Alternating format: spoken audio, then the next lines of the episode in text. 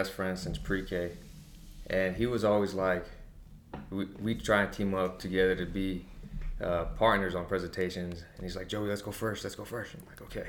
So we get out, we knock it out the park, and we always did amazing presentations, and it never bothered me all the way up until high school. Never bothered me. I went to college, I had a speech class, and I was like, man, I got this. I had to do a presentation. Got up, I looked at everybody. All I saw was eyes looking at me. I choked. so I was like, "Good lord!" After that, it, it messed with me. It, get, you know, it's like a like a PTSD, I guess you would say. Oh, But gotcha. I mean, not to that extreme, but Yeah. you know yeah. what I'm saying. Just kind of just messed with my head Mm. ever since then. No, I I've never really been like a people person Uh huh. until I met my wife. She she's she likes to talk to people. That's just her uh, personality. But me, I'm like I'm a homebody. I like to stay home. I do like to have people around every now and then, but it, this has helped me a whole lot. Like more to talk and stuff and Yeah. calm my nerves. Man, I used to just be so shy. Man, I I hated it, but it's better now for sure. But yeah, man, you ready? I'm ready You whenever you are, man. I was gonna ask if, if we were going already. or- Well, I I started recording. Okay. You know, um, yeah. Dang it. Yeah, no, I started recording. So I mean, But uh, it's it's whatever you want. My my main question, uh, I just had one question that I wanted to ask you, and what what was it that I guess you know you wanted me to do this this podcast? Man, what um, about me? You know, I don't know a whole lot about you, uh huh. and I feel like um, I'm not sure because you're not even from here, right? No, I'm not. And so I don't know if even a lot of people know about you. I know when it comes to your business, you know, your side business, Yeah, not a lot of people know about that either. yeah, And I felt like, man, this would help promote that. Uh-huh. Also, get to know you. You know, you're an officer here in town, uh, what a Yeah. sheriff deputy. sheriff deputy now. So, um, you know, people know who you are. You know, maybe open up to you and get a, a better feel of who you are. You know what I'm saying? So, um, I don't know. I'm just kind of curious on, you know, what why why lifting weights too? Like, what made you want to go to the Okay. gym, and you know what, and also why Seminole? Why like, why'd you come? Why'd you pick Seminole? You know, out of I'm not sure if you could have chose anywhere else, but it, it's it's really you could apply everywhere. It's just a place if they want you. You know what I'm saying? mm, yeah, Um, but I mean, I got I got a long story, man. Hey, you There's know a, what? There's a lot to me. yeah. Uh, Well, before you even start, like I I mean, we've already started, but Yeah. um, man, don't worry about the time. You can you have pretty much as long as you want to talk. Um, and other than that, like it's like I said, man, um, it's better you know you know you talking. Yeah. People, I, I I like just hearing you know other them talk. You know, I I have questions every now and then, but man, when you talk, you know, my focus is on you and. no, I mean, I guess you know the whole lifting weights part. It it started, I guess, as a kid. You know, I was overweight. You know, just about my entire life, all the way up until about seventh grade. I got into athletics, and man, I lost like 50 pounds. I remember being like in sixth grade, about the about five six, being like 180 pounds. That's a mm. big boy, you know. you know, I was wearing like my dad's pants. That's the kind of size that I was. Just Oh, you know, gotcha. You're in middle school. You're supposed to be little, Yeah. right? Yeah. So I mean, Yeah. I, I was a I was a big boy. So when I got into athletics, uh, it's funny because that same friend that I told you about the presentation, Mm-hmm. I remember being athletics and I was saying, "Hey man, I think I'm done." He's like, "Nah, Joey, we, you got this. We got this. Let's just keep going." So I was like, "Okay, all right." So it was like, I guess week two, I was in football. We started football in seventh grade, and I just remember thinking, "Man, I'm dying. It's hot. I'm sweating. You know, it, it, it's." I was. It was a new thing, so. You know, he told me that we were, I guess, doing the ropes where you run through, Oh yeah. you Um, know, uh, like high knees, to Yeah. skiing and the jumping. oh yeah. I remember Um, that. So yeah, that was rough, man. And, and being, I'm from Presidio. Okay, I don't know if you know Presidio. Presidio's, Presidio's pretty much like the hottest town in Texas, next to uh, Pecos.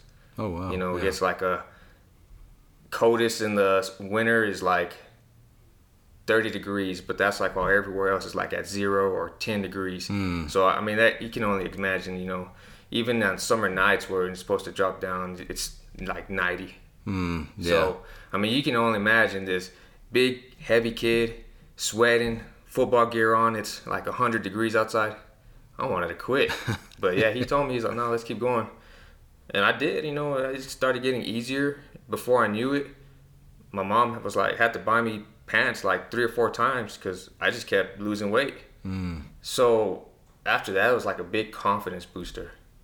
I, you know, I just felt like I came out of a shell. Yeah. You know. Yeah. You know, because uh, at that times, you know, kids, you know, pick on you because mm-hmm. you're fat. So. So were you were you bullied? I guess um, uh, at that age or no? it's funny. I wasn't like bullied, bullied, but I, you know they tease me. Mm, you know? Yeah. No. I, uh, I mean, I if they bullied me, you know, I kind of stood up for myself, hmm. but you know, it wasn't. I don't know. I guess like media or perspective where they push you down and you know, I guess throw your uh, book bag or whatever. And it wasn't nothing like that. It was just you know teasing, joking. And, yeah. Yeah. Gotcha. But you know, as a kid, I guess teasing can, you know, it affects you to a certain aspect. It was nothing that was ever extreme. I was like, yeah, whatever. Mm-hmm. You know, but it bothered me. So, uh, you know, I kept working out from seventh grade. You know, just nothing crazy, just you know, athletics. You know, throughout the school, always stayed active. Um, what were your? Um, I'm gonna kind of throw you off a little bit, but like your parents. What were your parents like? Are you, are you the only? Um, sibling there? Or like no, I mean, the, only son well, or, or the only child? Or uh, I am the second youngest. So I have my older sister, I have me, and I have my younger sister, and then I got my little brother. Mm. So there's like a, a, at least a bike about a 13 year gap from me and my little sister. Oh, wow. so that's yeah. why I say it's kind of. I guess I was like the youngest at that at, at those times until uh, middle school when my, I think, yeah, late middle school. My mom had my sister. Mm, okay. So, uh, but I mean, you know, I had my parents uh, throughout my whole childhood. Uh, they were they were great people. Oh, that's um, good. That's awesome. You know, as a kid, I mean, I guess how should I say this? You know, we didn't have a whole lot, mm. but uh, I never knew that as a kid. Yeah. And I guess as we got I got older, you kind of realize, you know, we don't got a whole lot, but you know what we had was was unity, and I always, you know, to this day I feel, you know, you shouldn't have to worry about the material things. It's what you have as a person, as a unity with your family. You know, you may not have the biggest house, you may not have the nicest car, but you got your family. Oh yeah, man. You know what I'm saying? That's good. Oh yeah. So love it, bro. Love it. So you know, I never, I didn't have like a rough childhood. None of that stuff. It was, you know, happy. It was a happy, happy childhood. Heck yeah. You know, it was good. I didn't have what I wanted all the time, but you know, it, it it's all right. Yeah. You know. Oh yeah. I guess it made me a better person because you know kids get what they want, kind of get spoiled. So it, no. it is what it is, right? Yeah. You know. Oh yeah. Heck yeah. But uh, I remember uh, I remember also telling my my parents, hey, I want to get out of athletics, and my dad said, you get in it, you're gonna finish, mm. you don't quit. So I was like, okay, all right. I remember being upset, man, he doesn't know, he doesn't know, he doesn't understand, it's rough. Yeah. So I was like, whatever. So everything he told me, he said, everything you do, you give it your all. You don't got to be the best, but give it your all. So it's like, okay, all right, cool. So I did that. Uh, I played sports just mainly in uh, middle school. Uh, I played football did a little bit of basketball, but there's something about basketball I couldn't pick up. Mm. So that was like about the one thing that let me quit. So it was like I just I was like I can't understand the rules. I don't know what's going on. so it was like I did half the season after that. I was like I'm not picking it up, and they're like, well, if you're not picking it up, then I guess it's okay. So mm. so but after that I did track. Uh, man, I was fast. I remember that. Uh, I did the uh, 400 the 100 and it was like the 300 I think where you do like the straightaway and the curve. Oh, uh, what is that? And then another straightaway. Or just the 200. 200, 400, yeah, 200, and the yeah. 100. Yeah. But that was about it. I, I think that was about the only time that I loved running. Because mm. I remember I met with you a while back. I said I can't run. Yeah, anymore. yeah, I remember you yeah. saying that. Yeah. And you know, in high school, I wasn't athletics, but at that point, being from a border town, you kind of get mixed up. I guess you grow up fast, mm. should I say?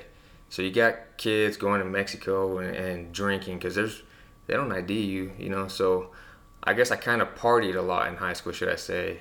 And my grades weren't there. Oh, gotcha. I was a hell of an athlete. They always told me that, you know, Joe, you need to get your grades up. I wish I could play you, but you got to get your grades oh, up. And man, I'm like, yeah. Like, eh, eh, we'll see. there wasn't nothing that was a big concern to me at that moment, but I wish it was. You know, I look back and I wish I gave it, you know, put my priority in in uh, school. Mm-hmm. But in the same aspect, I wouldn't change anything because that partying, you know, I got it out of my system early. I guess no. you could say. Yeah. But um, uh, you know, I went to high school, graduated, and uh, I guess this is a kind of totally different, you know, spin off. But my father, he was, I guess when I got into middle school and started noticing when I started, you know, misbehaving, mm. you know, he kind of, it's like a flick of the switch. He kind of almost became my enemy. Oh man, yeah. Uh, but it was it was a tough love. It was a love that I didn't understand at that time. It was, you know, if you don't straighten up, you're gonna be a bum like the rest of your family. Mm. Which, you know, I guess I don't know if, if it's just you know Mexican thing. I, am Mexican. Uh, you know, we do have some you know people that just do bad. You know, in our family. So uh, at that time, I was hanging around a lot with them, uh, and uh, I was picking up their bad habits. So you know, he always told me, "You're just, you're just gonna be a bum," and I, was like, "Yeah, whatever, Dad." Yeah. You know, you know, uh, it's me. You know, I'm gonna do me. He always said, "If you get in trouble, don't call me." You know, be a man about it. I went up to it. I was like, "Okay, all right." So, um, his his toughness was was very different. Uh, I remember being like young and you know I'm like hey you know I tell my mom I got a B on this test. She's like good job, good job. I'm proud of you. I tell my dad you should have got an A. Mm. Cold like that. You should have got an A. Yeah. I'm like man, okay. Well at least my mom loves me. That's what I would say. yeah. But uh, you know I look back at it right now and I'm I'm like thank you for being that way because you saw who I who I am and you know my capability and you know that I can do better. Hmm. You know, had he just said those words, I might have understood, but it's kind of like a tough love that eh, I, I I am very grateful for. So y'all's relationship now, I mean, it's always been pretty. You've been pretty close with your dad. Um. Well, I guess eh, not very close. I mean, he's there for me when I need him, but he it's like a Chicano thing, you know. We don't show a lot of emotion. Yeah. You know, you like I'm like, hey dad, I just want to tell you, you know, thank you for always being there for me. You know, I love you. You know, it's he doesn't respond because I guess he gets emotional and he doesn't want to show it to me. Hmm. But I know he's he's I know you know he loves me. Yeah. Oh yeah. But it's just just one of those that Chicano pride yeah. that you don't want to look weak, you don't want to show your emotion. So, you know, I've never seen him cry even when his mom passed away. Hmm. I think he did it when everybody was asleep because I know remember my mom, uh, not my mom, my sister. She woke up one time, middle of the night. She came back. She's like, "Dad's crying." I was like, "What? No way." She's like, "Yeah, he's crying." I was like, "Oh, okay, just let him let him have his time." Yeah. So. Yeah. But yeah. No, I don't know why that is, man. I honestly don't know why. Why? Um, because I well, of course, my my dad passed away when I was way young, but even watching like my uncles and everybody else, like I don't ever think I've seen them cry. Yeah. You know, and just talking to to different men, it's like even me, like it's hard for me to be emotional. Uh-huh. Um, it's something I want to do more. You know, I want my kids to see that side of me. Like, oh man, my dad's loving. You know, he's not just this guy, this that tries to be this Batman kind of figure, but yeah, he's got a softer side to him too. You know. Yeah. I don't know why that is. You know, and and even coming with like with us Mexicans, man, like it. I have no idea. Like it. I don't know why it's like that. Honestly, I, I think it's just a lot of how we're raised. You know, we're raised to you got to look tough. You gotta you gotta be tough. Hmm. You know, you can't Yeah. show your weakness because then someone's gonna take advantage of you. So I think that's what it is. You know, and a lot is like from their parents. Uh, Oh, yeah, how sure. how their parents were, yeah. and um, so I think that's just what it is. It's just a, a long line of who knows when it started, but it just keeps going, gets passed on Mm-hmm. throughout the generations. Um, but I'm gonna throw you in for a loop. When I was when I was uh, 17, uh, I got arrested for a DWI, and that woke me up.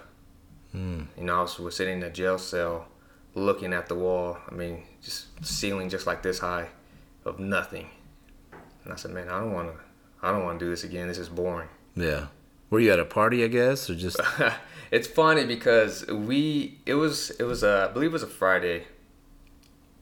It was in March because I had just turned uh, 17, uh, uh, we had an early release day, so it was like a half a day. I don't know why they do it, but they did it. Hmm. So uh, me and my friend, he was like, "Hey man, let's you know let's get some beers and let's go fishing." So we, we bought an 18, and you know between me and him, we, we went fishing. We killed it, and uh, I was driving home, driving back to the house. You know it was about sunset, and another friend was like, "Hey, come on over. We got some more beers over here." So I'm like, "Okay, we went over there." So you know drank a few there, and then when another people were like, "Hey, we're over here. Come over here." So we went over there. so you know, in my mind, I'm good. Yeah. You know, at that time I was I was drinking a lot, so you know the I really didn't have much of a buzz. Um, and it's funny because I told my dad before we left what we were gonna be doing. He was like, "All right, just be safe," and I was like, "Okay." And um, we left that last party. I dropped him off, and I'm almost to my house. I'm like a block away from my house, and I'm like, "Oh man, I need to go get gum. My dad's gonna kill me." so I went to the store, bought some gum, and I'm pretty sure the clerk called in that hey, this kid's reeks of alcohol. So the cops pull me over. They do the whole thing, and in my mind, I'm like, man, I passed that. I passed it. I'm good. Next thing I know, I'm I'm in handcuffs. It's like okay, all right. And uh, so they called my dad to go pick up the truck, and the look in his eyes was sheer disappointment. I'd never seen him, you know, so upset. And you know, at that point, I'm, you know, the alcohol starting to hit me, so I'm drunk. I don't care. And uh, there's no jail in Presidio, so you have to drive about 30 minutes to Marfa, uh, and that's because Marfa's in the same county as Presidio. It's a, uh, I think it's the second biggest county in Texas. So and then, you know, there's a bunch of emptiness, you know. But anyways, so you know, I sit it out, uh, see the judge, get bonded out, and um, my mom's there to pick me up with my grandma. My grandma slaps me the first thing she sees me, Oh and uh, my grandma. I never, I hadn't said this yet, but my grandma and my grandpa were, were always in my life. They were a big part of, of my life. They were huge, uh, huge, huge to me. And uh, so when my grandma slapped me, I knew I messed up. I was like, Yeah. grandma's mad at me. I was like, don't. I didn't say a word. I just let her hit me. Got in the truck, and uh, I just remember thinking, you know, prior to me getting arrested, I felt invincible. You know, I felt like couldn't be touched. Yeah. We could do whatever we wanted, party, party whenever we want. You know, and uh, that was a wake up call. It was a big wake up call to me, and I was like, I need to chill out. And uh, I was pretty wild. I was pretty wild. So I, I chilled out. My friend, he was like, "Hey man, you good?" I was like, "Yeah, I'm good. I'm just gonna relax for a while." It's like, "Okay." So you'll feel better. I was like, "Okay." He was a he was a good friend of mine. His name was Richard, at the time, and uh, you know, there was some times where he went to Mexico, got where he invited me, and I was like, "No, I'm gonna chill." He got tied up into some pretty big messes over there. I don't really want to say, Hmm. but it was a pretty big mess. I didn't see him for like a week. He was in jail. And I finally saw him, he told me, and I was like, man, I'm glad I didn't go. Yeah. Oh yeah. you know. Yeah, you don't want to be locked up but, over there. But yeah. Um, so you know, fast forward, I graduated. I met uh, this girl, and uh, I had my first child with her. I was 19, and you know, prior to that, I guess like you know that whole I guess effect of going to jail kind of wore off. So I was kind of getting a little wild again. I had my first son, and I remember seeing his, seeing you know, holding him for the first time, and it was like complete change. Mm. Just something took over me. Yeah. You know, it was an overwhelming feeling, and I said, I, I just want to be there for you every single day of my life. And you know, you can't be there for a child if you're in jail. Mm. So yeah. I started cleaning myself up, and uh, I was like, I want, I want this little guy to look up to me. You know, I want him to be proud of me. So I changed my life. Um, you know, I stopped partying. I stopped drinking, and uh, part of that reason was when I was a my dad didn't drink, and I asked him, you know, one day we were fishing because me and my dad fish a lot. That was one thing that you know he taught me as a kid that it, to this day I love. And, you know, we were going fishing one day. I was like, "Hey, Dad, how come you don't drink?" He said, "Well, one day we were going to the river, and you looked at me and you you're uh, about five years old. You said, Dad, why do you drink beer?" And I was like, "I don't know." So I stopped. And I was just thinking, man, I'm the reason he stopped. And I didn't tell him that, but I was just thinking that the whole way to the river. Because because for some reason, you know, whenever we go to the river, no matter what kind of situation we're going through, if, you know, there's something rough going on at the moment, you know, my dad's like, let's go for a drive to the river.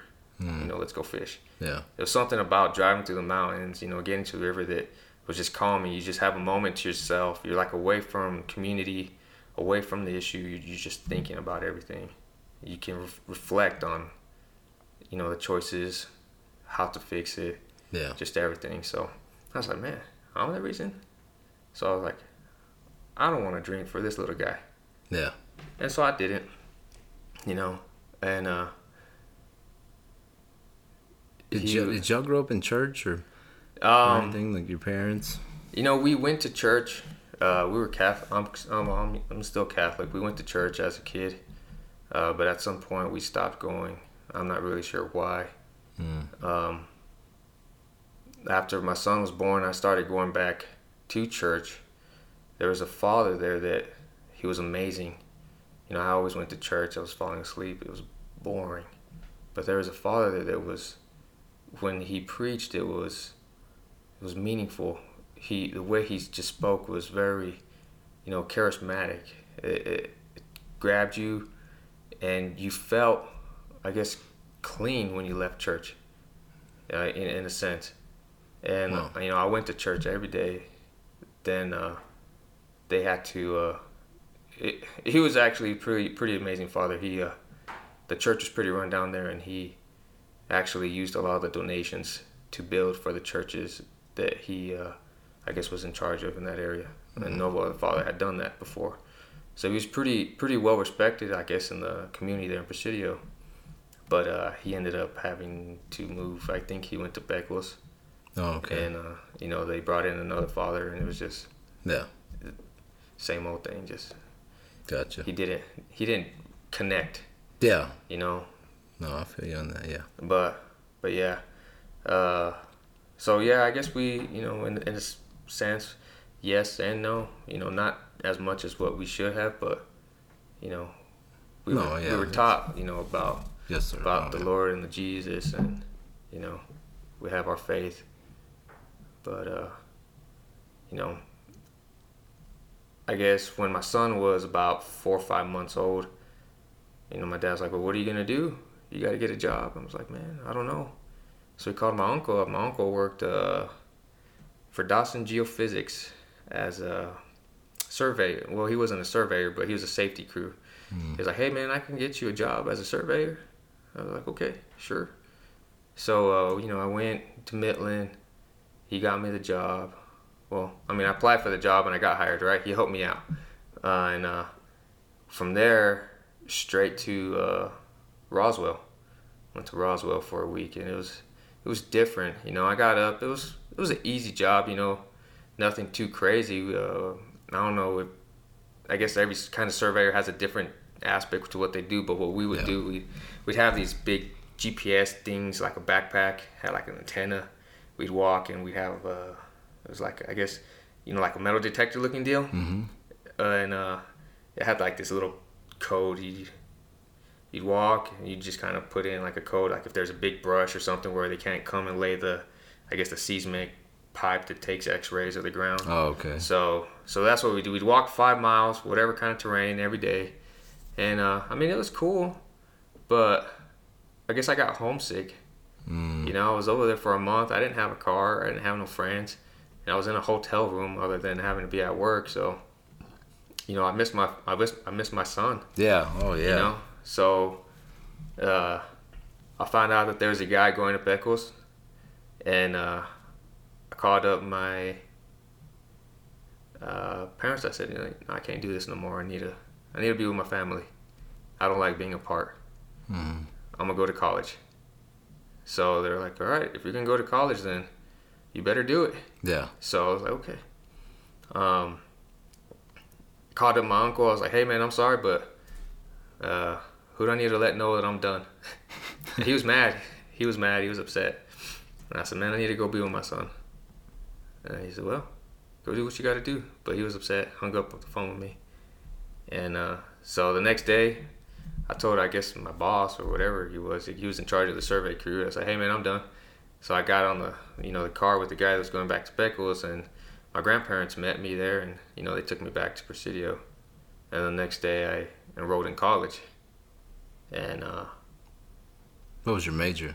Uh, my major, my major was criminal uh, criminal justice. Criminal justice. I was gonna say criminology, but it's uh, criminal justice, uh, bachelor of science.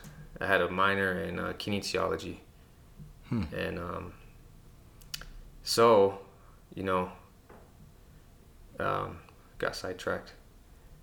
I decided to go to college, you know, because I was like, man, uh, prior to taking off to college, because I still didn't know what I wanted to go for me and my dad go fishing. You know, to think. And I was like, hey, dad, do you always know what you wanted to do when you grew up? Because uh, my dad's a, a, customs agent for Homeland Security, so he works at the port of entry. Oh, God.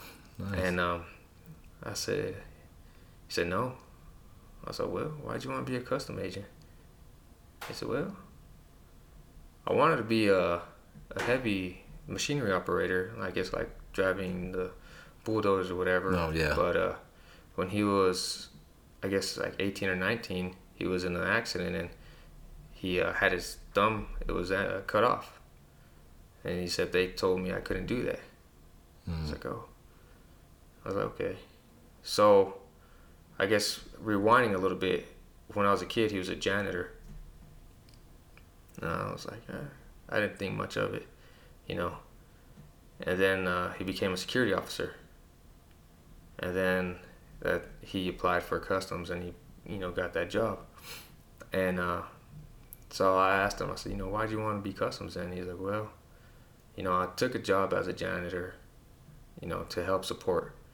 Yeah. You know i wasn't going to take a handout so i took it to help support y'all. Y'all didn't have everything but what y'all had was what y'all needed. Hmm. i was able to provide for y'all. I was like man that's true you know, I didn't realize it. You know, I'm sitting there at the, you know, waiting for a fish to bite, just thinking while he's talking. That's true. You know, we didn't have a lot, but I didn't realize that. Mm-hmm. And I was like, man, I respect that. So he said, so I became, uh, you know, I had the opportunity to become a security officer uh, for the port of entry. And I was like, well, why'd you do that? You know, why not just go become a custom agent? So, well, I felt like it would give me experience, help me get in better. Yeah. So, and I didn't know this, but he told me you know, after about six years there, I started applying for customs. You know, I got denied three times, and I didn't know that, uh, and uh, until he told me that moment. And he said, finally they took me. You know, they hired me, and he said, uh, when I was in the academy, which was in Georgia, I was on the gun range, and I guess the gun operator, you know, noticed, you know, you have to do, I guess they have to do a drill where they have to shoot with their weak hand, mm. which I guess his weak hand is his right hand, which is the one with the thumb, because oh, okay. he's left-handed. Yeah. So uh, the the well, I don't really know the drill. It wasn't a weak hand if I'm thinking about it now, but he said the the gun range instructor noticed that he was missing his thumb, grabbed him, pulled him off, and had him sit down. Didn't tell him why. So he's thinking, he's like, man, what did I do?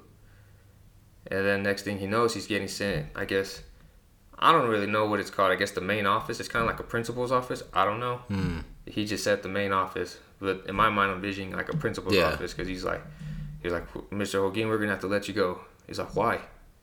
So well, sir, you you know you got that amputee. You, you, what happens if you miss uh handle your firearm and you know you get someone else hurt? He said, I've had this for years now. I've overcome a lot of obstacles. You know, it's never been an issue. Why now are you denying me? He said, I can go out there and prove to you that I can do this. And I was like, what, Dad? You told him that? I was blown away because, you know, these are, you know, who, he's nothing. These are his superiors. You know, who is he to them? Yeah. You know? And they're like, all right, well, we'll give you a chance. And I was like, wow. You know, he stood up for himself. So I was like, wow, that's pretty cool. So, but I, the, I guess the moral of the story out of that little part was he never gave up on what he wanted to do. Because he said that, you know, after he couldn't become a CDL, he saw the custom, you know, jobs and thought Yeah. they were cool and wanted to do that. So he worked his way from being a janitor to a custom agent, which to this day I think is amazing. Mm-hmm. I'm like, wow, Dad, Oh, yeah. you know, uh, whenever uh, I get down, like, man, I can't do this, or you know, ah, they're not gonna hire me. I just look at, I mean, you know, I look back to my dad. You know what? It's worth trying for. If you get it, you get it. You know, even if, if you really want it, just keep trying. So when he told me that, he's like, you should you should do it. You know, they got great benefits. Uh, you can early retire, uh, and uh, you know it'll be beneficial for you and your family. So I was like, okay, we'll give it a shot. And uh, I guess I, I haven't touched on this, but you know, throughout high school, I guess I got into into drugs. You know, I smoked a lot of marijuana, and uh, when I had my son, I cleaned up right. So I was like, you know what? If I can't do it, might as well catch it. You know, I guess because the, the the drug environment always, I guess, caught my attention. It entertained me for some Oh, yeah. Yeah. You know, so I was like, if I can't do that, I'm gonna catch it. So I was like, what better way than you know, a custom agent? You know, they Mhm. bring it across, you get big loads. That's an excitement right there Oh, yeah. you know and uh so i started looking at the you know the majors and i was like well criminal justice should help me get in Mm. right so i went and uh i did my college uh, there in alpine texas at Sul Ross state university Oh, okay. Yeah. um, and it was I mean it was an okay college.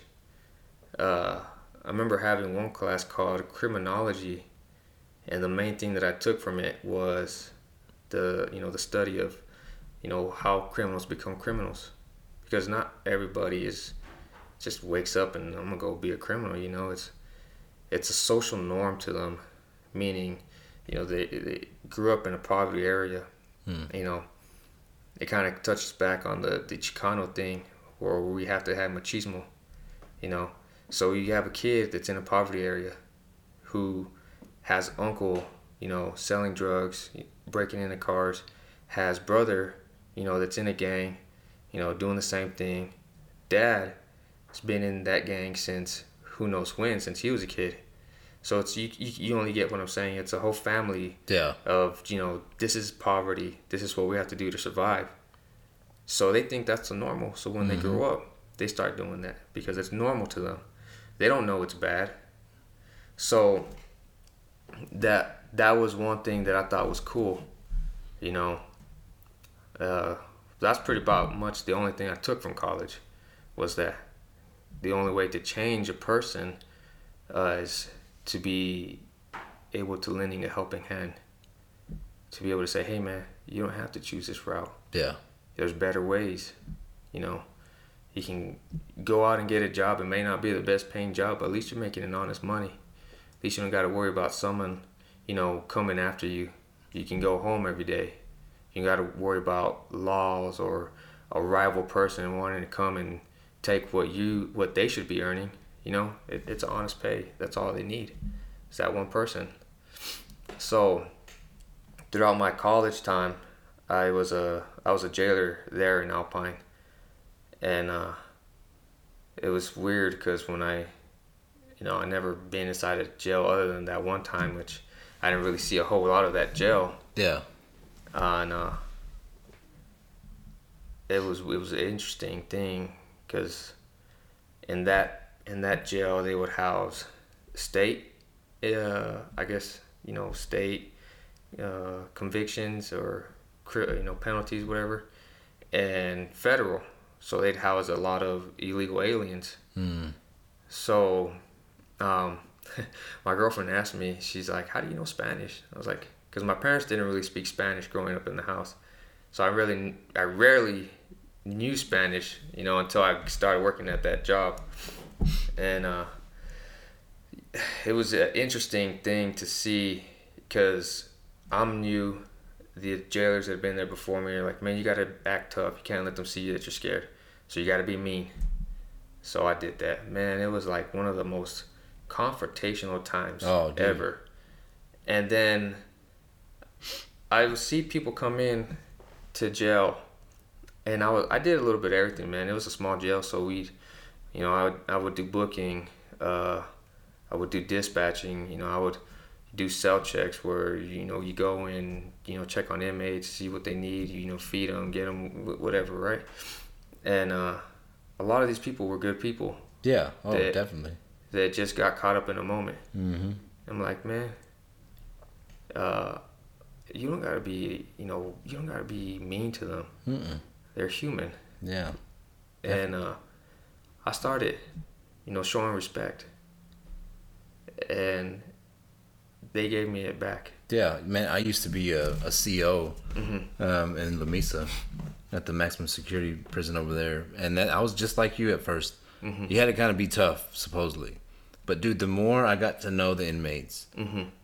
and the more I respected them, it was just like, man, they're just there to do their time. Yeah. Like they're not they're not that there to mess with me. Mm-hmm. You know, they're not gonna do anything to me. You know, they're just there. Hey, I'm just here to do my time, and I'm and I'm here to go. You know, and mm-hmm. and dude, once I figured that out, it was just like, dude, got along with all, any of them. You know, none of yeah. them would give ever give me problems there. Yeah. And it was just, and some of them, you know, you can just see change yeah. Day by day, the change in them was like, man, that's awesome. Yeah, yeah. There was a few times where, uh, you know, they'd bring someone riled up because they were upset they got arrested for whatever reason, and you got these other, you know, COs trying to, you know, be mean to him, and mm-hmm. I'm like, look, guys, get out of here. I'm like, look, man, I didn't bring you here. You know, your anger is not with me. Yeah. You know, I'm gonna treat you fair and respectfully. All I ask is you do the same to me. So let's just you know just comply with me, man, mm-hmm. and it'll go smoother. Yeah, I mean, cause in all honesty, man, I, I don't want to be mean to you. Yeah. But if you need, if I need to, you know, then I'll have to. And they're like, really? And well, I mean, I had one guy was like, wow, I can respect that. And he sat down, quiet, never gave another issue. I was like, man. So a lot of times, I was the problem solver. You know, they called me, and I'm like, man, okay, here we go. so I'm like, all right. So I'm like, what's going on, man? Okay, you know, a lot of people just want to, they just want to talk. Yeah, yeah. They just want to voice their opinion. Mm-hmm. You know, listen to them. Yep. That's all you got to do. So uh, it's funny because you, you know, you wanted to touch about, you know, why I became a cop. Uh, you know, throughout that time where I was going to school, uh, I finished my college, so I applied for customs. Uh, you know, me and my friends, you know, it was like four guys, you know, some of my closest friends that I grew up with. You know, we were going, we applied, we did all the tests. Man, there's numerous tests to become a federal employee. It is, man, it's super strict and it's super strict. Just the the pre-screening uh, application took me like three days to fill out. Oh wow! There was just so many questions and so, anyways, man, I did all that. I passed it all. I went and did a polygraph, and I, you know, I passed it. So I'm, I'm like, come home. I, I tell my my wife at the moment, uh, cause I'm divorced. I tell her, man, we got, I got this. I got this. I got the job. You know, I passed. That's all I needed. You know, I get a month uh, later, uh, in the, you know, a month later, I get a letter in the mail saying they denied me. hmm. for the answers I gave. I was like, what?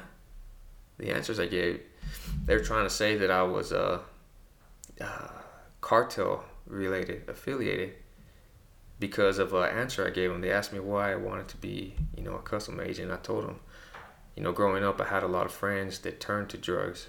They turned to that uh, nautical life where they were selling drugs and bringing it across the the border, and you know, uh, I guess taking it to wherever they took it. I don't know. Yeah. You know, I, I told them they were good people, but that wasn't the life for me, and I distanced myself from it. You know, I had a few die. So if I can help change that, help put a dent, whether if it's small or big, then that's what I want to do. Hmm. And that answer was the one that made them think that I was affiliated. So I was like, all right, man. Wow. So I tried again. I was like, you know what? My dad never gave up. So yeah. I kept trying again. I sent them letters appealing it. They all got denied. So I was like, man, okay, whatever. What can you do? Mm-hmm. So I'd been working as a jailer for about, uh, you know, six years. I had my second son. You know, money's getting tight. I was like, you know what? I gotta do something that's gonna help benefit. You know, it's gonna be a little bit more beneficial. So I was like, there I saw Ross. They were doing, um, you know, get your peace officer certification uh, or license. So I was like, oh, I'll do it. You know, I'll do it for the time being. Because yeah. growing up, I never wanted to be a cop. I hated cops. it, it, was like the last thing on my mind. My dad was like, "Why don't you be a cop?" You know, before I was going to, I was like, "Nah." I was like, "They don't get paid a lot, and nah, I don't like cops. They're all mean. They're mm. they're they're a holes. Yeah, you know. Yeah. So, you know, I was working at the jail. I got to know some of them. There was one that was I liked a lot. You know, he actually he was real uh, good with the law and he was real fair with people. Mm, yeah. So I respected that, and I was like, you know what? uh, let's go try it out. You know, I got it. I started doing it, and uh, I liked it. I liked it, and it blew my mind how much I liked it.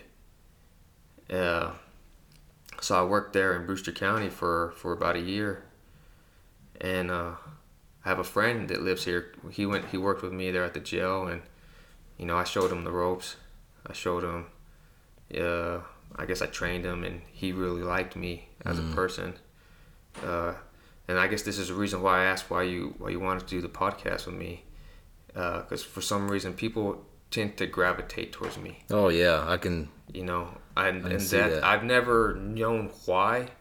I'm just I'm just a normal person. I think just because you're just so uh, you're likable. Um, not only that, but you're open to just listen uh-huh. and talk. You know, you go to. I mean, you go to you go to the gym and you and you see people with headphones and mm-hmm. this and that, and a lot of times you go and talk to them. It's just they may give you like a one word answer and that's it. Mm-hmm. But with you, it was like, no, let's talk. You know, and it was more of just the conversation. Mm-hmm. So I think that's why. I don't know. I mean, that's kind of what I see with the new. So, but, but yeah. Uh, yeah, it's funny because I remember seeing you at the gym and I was like, did I give that guy a ticket? Because I, I, I, felt like you were a mad dog and I was like, man. I was like, oh well. Oh.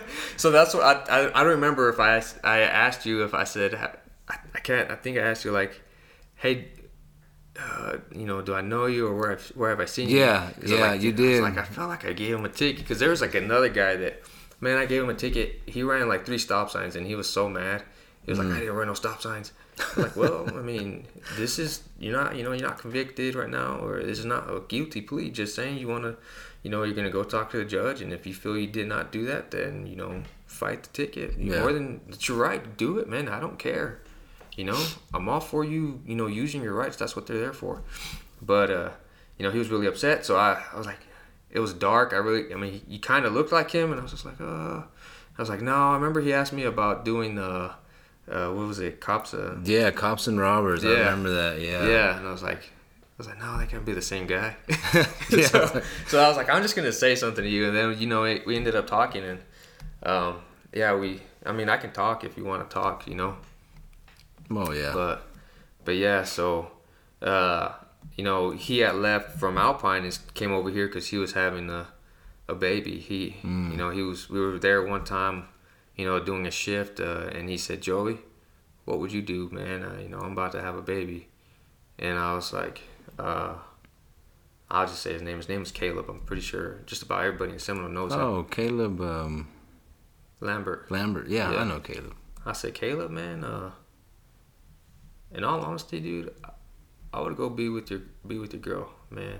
You're having a baby. This is a big thing in your life. Go be with her. Mm-hmm. You know. Um, don't worry about this job, man. Go get a job over there. But be with your be with your baby, man. Be with it, cause it's the best thing in the in the world. You're yeah. gonna love it. And sure enough, you know, within about a week, he put his two weeks in. And I was just like, well, I hope he go. I hope he's happy. You know, I hope he goes and bees with her. Yeah. So you know, I kept in t- contact with him, and he was like, "Hey, we're hiring over here." So I was like, "All right, sure, why not?" So I got it, and uh, it was, you know, I applied for the job, and it was it was really, uh, I guess, different from being a deputy to a, a police officer. It was really, uh, I guess, it was cool. I learned a lot. Mm. I guess because uh, the way that they trained me there, it was it was pretty pretty horrible. I, I was not I didn't like it at all. They and and Brewster that is, you know, they gave me about a week of week to two weeks of training, and they said you got this. Man, I was fresh out the academy. I was I was not certain of some of the stuff that I had to do, and it was like you're the only deputy on for one shift for the whole night. You know, oh, at least wow. here we, we, you know we could call, hey man, I got this going on. Yeah, yeah. And man, if you called somebody over there and woke them up, oh man, you'd be hearing about it the next day. Dang it. You know, so I was like, that's man, it shouldn't be that way. You should yeah. be willing to teach me.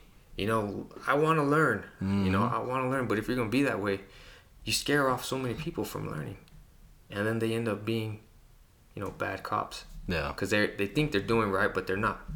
You know. Gotcha. So I mean, I knew stuff over there. A lot of the stuff that they did was, uh, it was it was. Uh, so I guess Alpine is about an hour and a half from from the border, mm. and there's a lot of terrain where you know illegal backpackers would come, and when I mean they'd have about 50 pound bear, uh, backpacks of marijuana to their back, and they're walking. Mm. And those guys were, I give it to them, man, because that's some crazy terrain. It's rough. There's mountains, uh, mountain lions. There's bears. Oh yeah. Uh, you name it, man. And they're walking on like shoes with holes in the sole. And I'm like, golly, dude. I mean, you're doing a crime, but I give it to you, man. I would not be able to do that. Yeah. Because there were some few times where we uh, apprehended some, and you know we're out in the middle of the mountain, and we have to carry those 50 pound bags all the way back to the truck. And man, it was like it took about 30 minutes, but it felt a lifetime. And I was yeah. like, man, y'all walked for three days with that. I'm like, golly, wow, mm. crazy. Mm-hmm. But so you know that was a lot of the aspect that I liked. I liked being able to to do that because it was it was sort of something like with the customs. Mm. So I guess that's where where my love affection for being able to find uh, narcotics. Yeah. You know, started growing. Gotcha. You know, so I came over here, and they'd get excited for like you know, I guess like a little, you know, ball of marijuana. I'm like, man, that's nothing. yeah.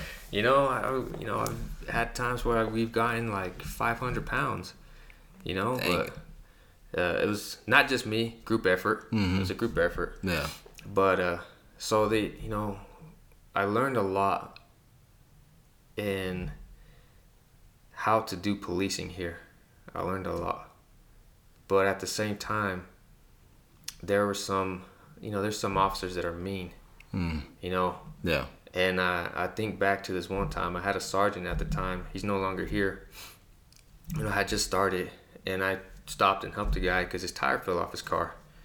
Uh, and apparently, this guy had always been trouble or you know given trouble, and was us always, you know, I guess, brewed with the cops.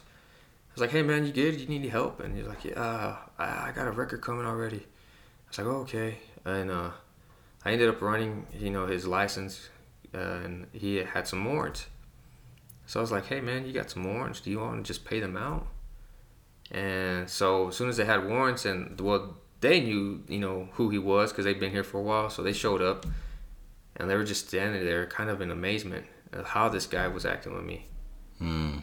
And uh, so, anyways, I'm like, he was like, "Man, I got the money at the house." It's like, all right, well, you know, let's get your car taken care of, man. We'll go to your house. So we go to the house, and um, I was there for at least about 30, 30 minutes, and I'm like, man, you like, I'm in some stranger's house. I don't know what's going on, but it's like he's like, man, I guess I don't have the money. I'm sorry. So I'll I'll just go to jail. It's like okay. So I put him in handcuffs and I took him to the jail. When I get back to the office, they're like, Joey, you know who that was? I'm like, no. Well, I don't remember his name, but they're like, man, he was pretty wild. And I was blown away by the way he was acting with you. And I was like, well, I mean, I just show everybody respect. I don't do nothing special. Yeah. You know? I know. So they're like, well, they were, I guess they were impressed because it's like I told you, man, you know, me as an officer, I, I give everybody respect, mm-hmm. you know, because it's, you know, like I told you, you know, growing up, I hated cops. They were mean. You know, I don't want people to hate us. Yeah. You know, yeah. and and this goes back, you know, uh, to when I was going to the academy. At that time, uh, I forgot exactly where it was. I think like Baltimore. You know, like what's going on today, the the riots. You know, because there was a a killing of a of a, of a of an African male, and you know I can't remember if it was a justified killing or not at that time, but I just remember how much hate was coming to officers. Oh yeah, man. You know. Yeah. And they told us that was like the first time they said, you know, cadets, this is uh it's going to be a rough time in policing from here on out. Mm-hmm. You're really going to have to watch what you're doing. And I was like, okay.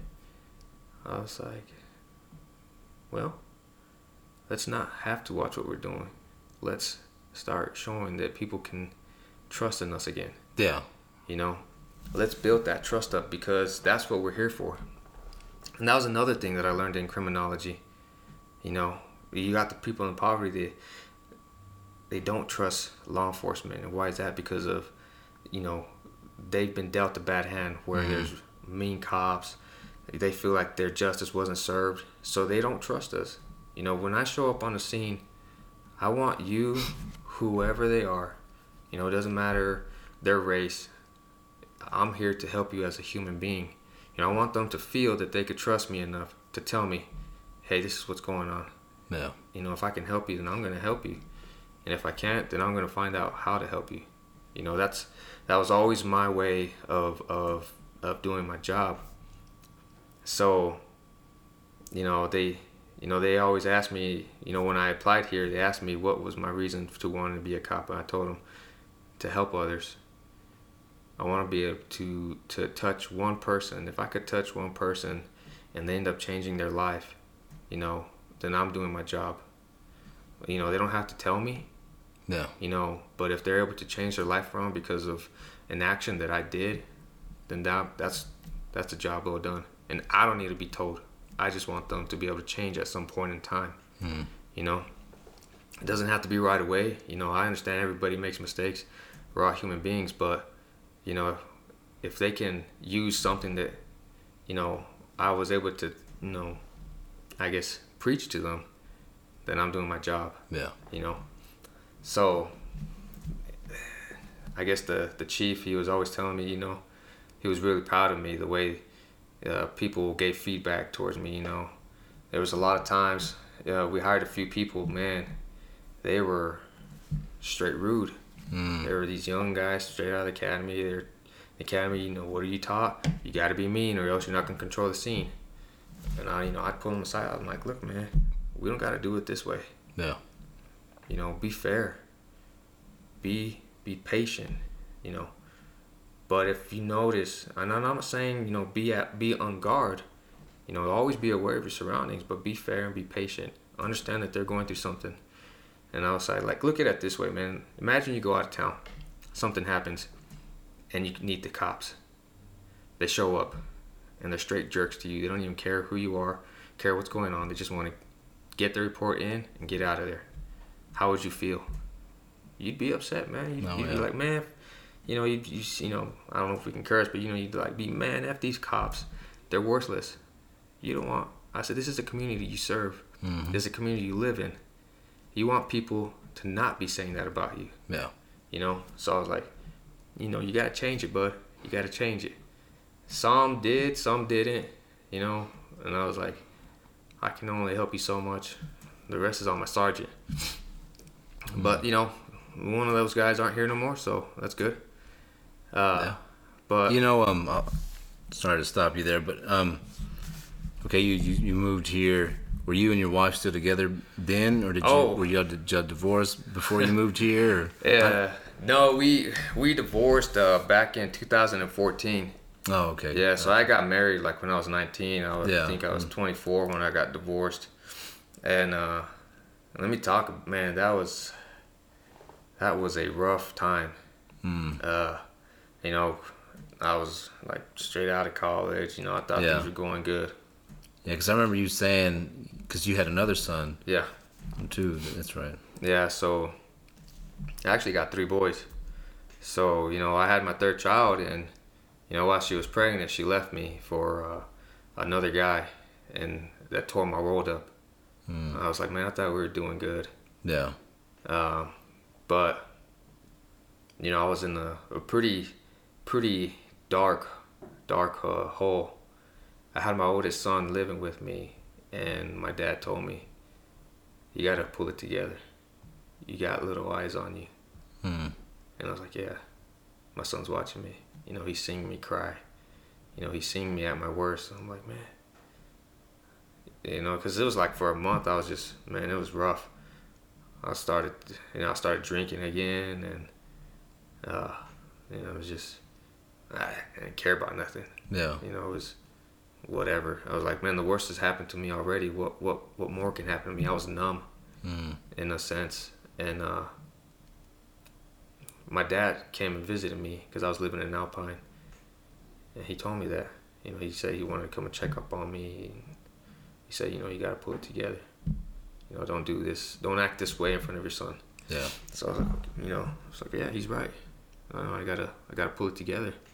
So you know, my son was just like whenever you know he was first born. You know, changed my life again. You know, he helped me. Uh, I guess get stronger.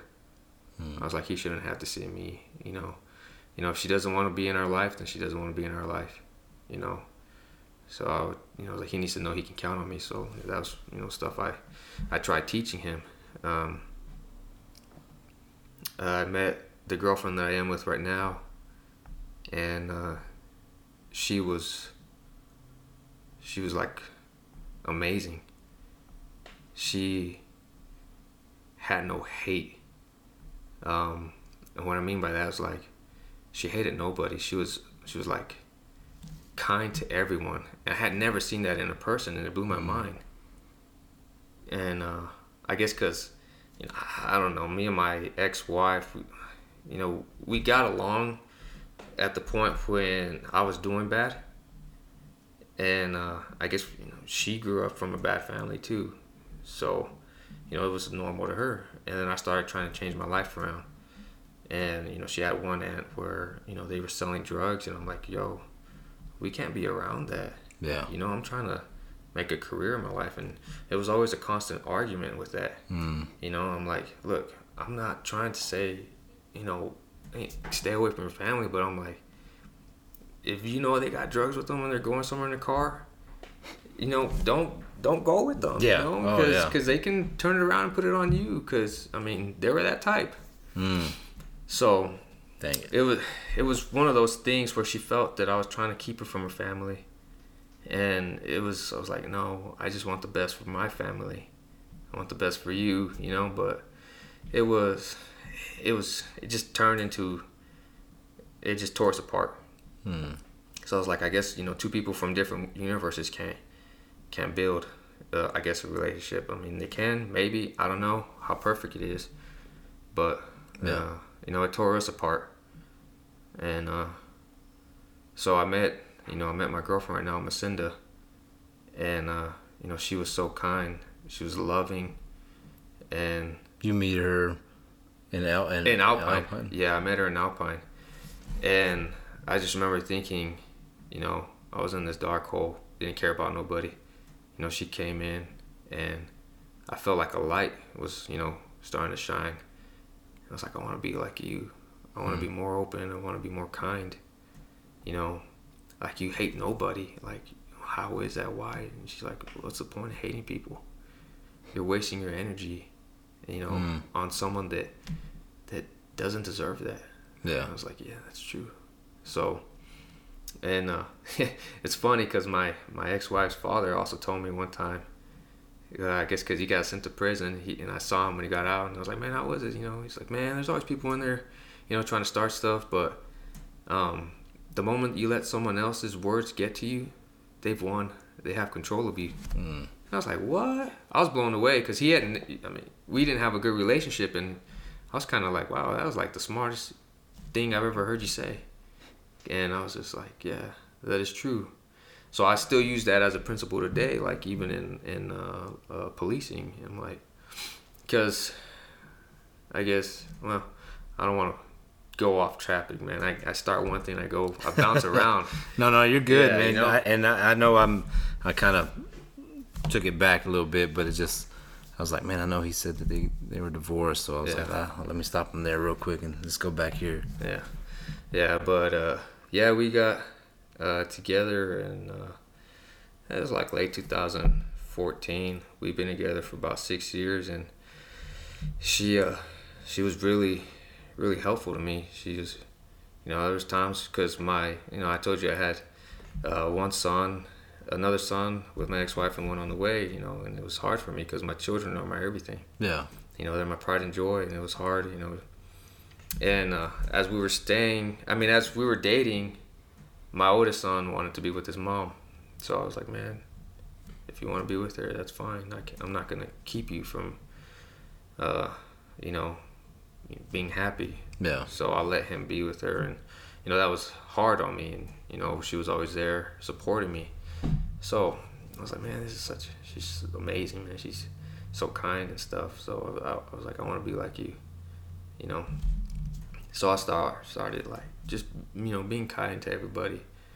Uh, uh, my grandfather as a kid, I always I never knew why he told me this. I always thought it was just drunk talk because my grandpa liked to drink a lot he'd always tell me, Joey, because he'd always come up to me when he was drunk. He's like, Joey, you be good to everybody and everybody will love you.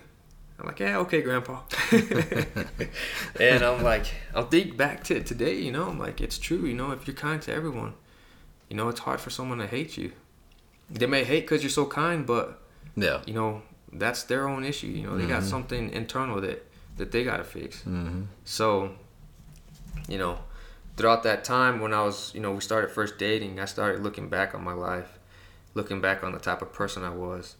And, you know, I was in that dark hole and I feel like, uh, you know, if I hadn't gotten to that point in my life, I wouldn't able been able to come out like a new man. You know, oh, you yeah. gotta you gotta look at yourself like when you're at your weakest, see what got you there, and then and then build yourself back up. You know, was this a problem? All right, I'm gonna fix myself. I'm not. You gotta fix yourself because you want to, I guess, for it mm to work. You know. So you know, I, I made a lot of changes. I started just being more understanding and, and listening to people, and I feel, you know, I, feel better from it. Mm. You know, and uh, I was I was asking uh, Macinda yesterday. I was like, "Am I still the man that you fell in love with when you first met me?" And she stayed quiet. I was like, well, I guess I know my answer. and I, she's like, why are you asking me this? And I was like, I was just thinking, you know, because when I'm in the gym, that's all I do. If I got my headphones on, it's not because I'm trying to ignore you. You know, I'm, I'm just thinking. Yeah. You know, I was like, well, let me tell you, you know, when I, we first met, I was in, you know, one of the darkest places in my life. And you're, here's this person that's so kind, has no hate for no one, when she could easily hate someone, but you don't because that's just who you are. And I loved it. It was a beautiful thing. And and you changed me. You changed me for the better. And if you ever feel like you're losing that person, you should let me know. Because I want you to still love me for who I was uh, when we met. And well, she, she gets emotional, all stuff. She started crying. And like, I just, you know, I just it's it's it's hard. You know, you're with someone for so long. You just go through the daily routines. You you got to remember to touch back up on the things that you know made y'all fall in love with. I guess should mm. you say you know? Yeah. Everyday life just you know takes its course, and sometimes you don't notice it. But mm-hmm. I don't know. Uh, I was just in the gym, just wondering. I was like, man, does she still still does she still feel the same way? Yeah. So I was like, I'm just gonna ask her. so I texted her and uh, she didn't uh, reply. So I was like, oh, that's not good. so I went back. So I was like, so do you have an answer? And that's what she she was like, why are you asking me this? Why are you being weird? And I was like, oh, what? I'm not being weird. It's just I'm communicating. You know, yeah. like you know, sometimes we forget to communicate. We, mm-hmm. we gotta communicate. But uh how long have y'all been together? Uh, man, don't put me on the spot because I know she's gonna watch this later. Uh, six, six and a half years. Oh, yeah. Nice. Wow. Yeah, since 2014 is two, yeah six years. Six years. yeah, I mean, pretty much should be married by now, but uh, maybe maybe later, huh? Yeah, maybe later. I mean, um, it's in the future. That's good. Yeah, but uh, I mean, that's she changed me for a better person. No man, heck yeah, man. That's good. That's awesome. Yeah, so you know, her don't let someone, you know, don't waste your energy on somebody that doesn't, you know, you don't they don't need it. And my ex father-in-law saying, the moment that someone, you know, takes control of your emotions, they've won. Has has helped me out a lot in in policing because a lot of people, whether they receive a ticket or not, they they don't like being pulled over. Yeah. Regardless if they were, you know, in the wrong. Mm-hmm. You know, the minute that you pull up, it's why'd you pull me over for? You know, just just instant defensiveness. Yeah. I'm like, hang on. Let me explain to you, and you know, I explain to them, and then we go about our days. You know, yeah. some people still are upset for this from that day. Where you know, I don't give a lot of tickets. I give a you know a lot of warnings. I'm like, hey man, just let's just slow it down. You know, you, we got kids out here. Mm-hmm. You know, you wouldn't want your kid out here while you're driving. Well, someone else is driving around like that, would you? And they're like, hell yeah, true. So uh, that's a, lot of stuff that I would do is just try and explain things. You know, going from from catching, you know, you were saying like all this narcotics from over there. Uh huh.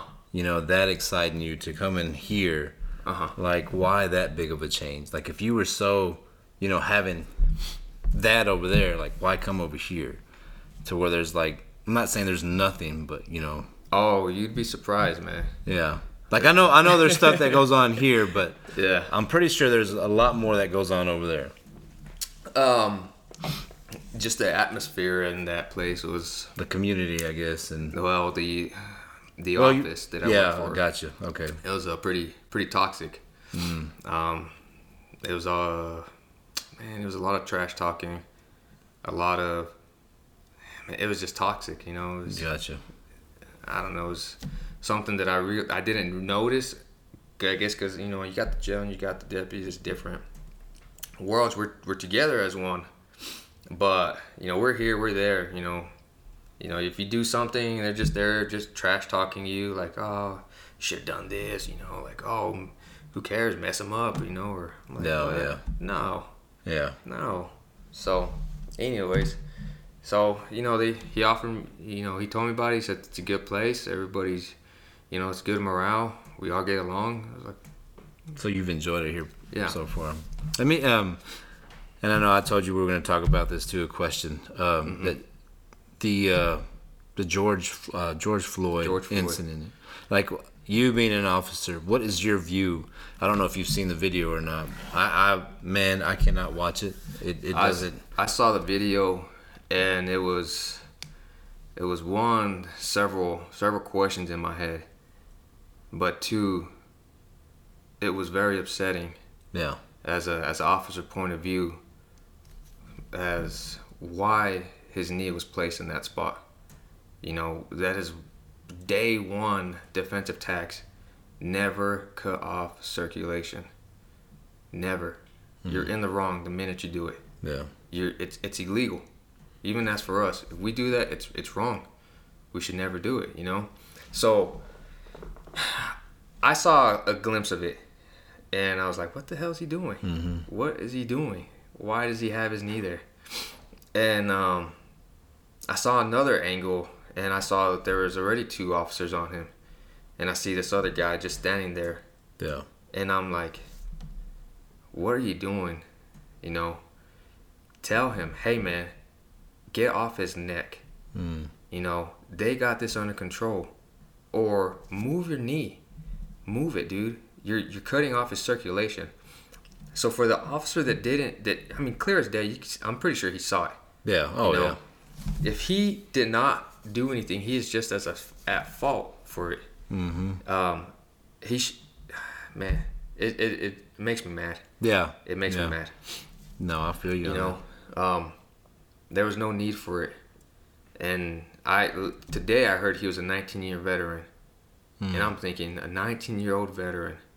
Can you only imagine the stuff that he did and got away with? Oh yeah. Because clear as day, he was comfortable putting his knee there, knowing that several are being reco- are recording him, and you know he was comfortable enough to do it. He, I'm pretty sure he knew he was wrong. no. Yeah. You know, so it's just like, why didn't one of those officers say, "Hey, man, stop, Yeah. stop"? You know, if I was if I was there, that's what I would do. Mm-hmm. Man, stop. Look, dude, they got this under control. They got this. You know, let's let's let's try and control the crowd. You know, and then I go back like, dude, what were you thinking, man? Yeah. Why would you put your knee there? And you know, because if if you see it, you're just as at fault for it. Mm-hmm. But at the same time,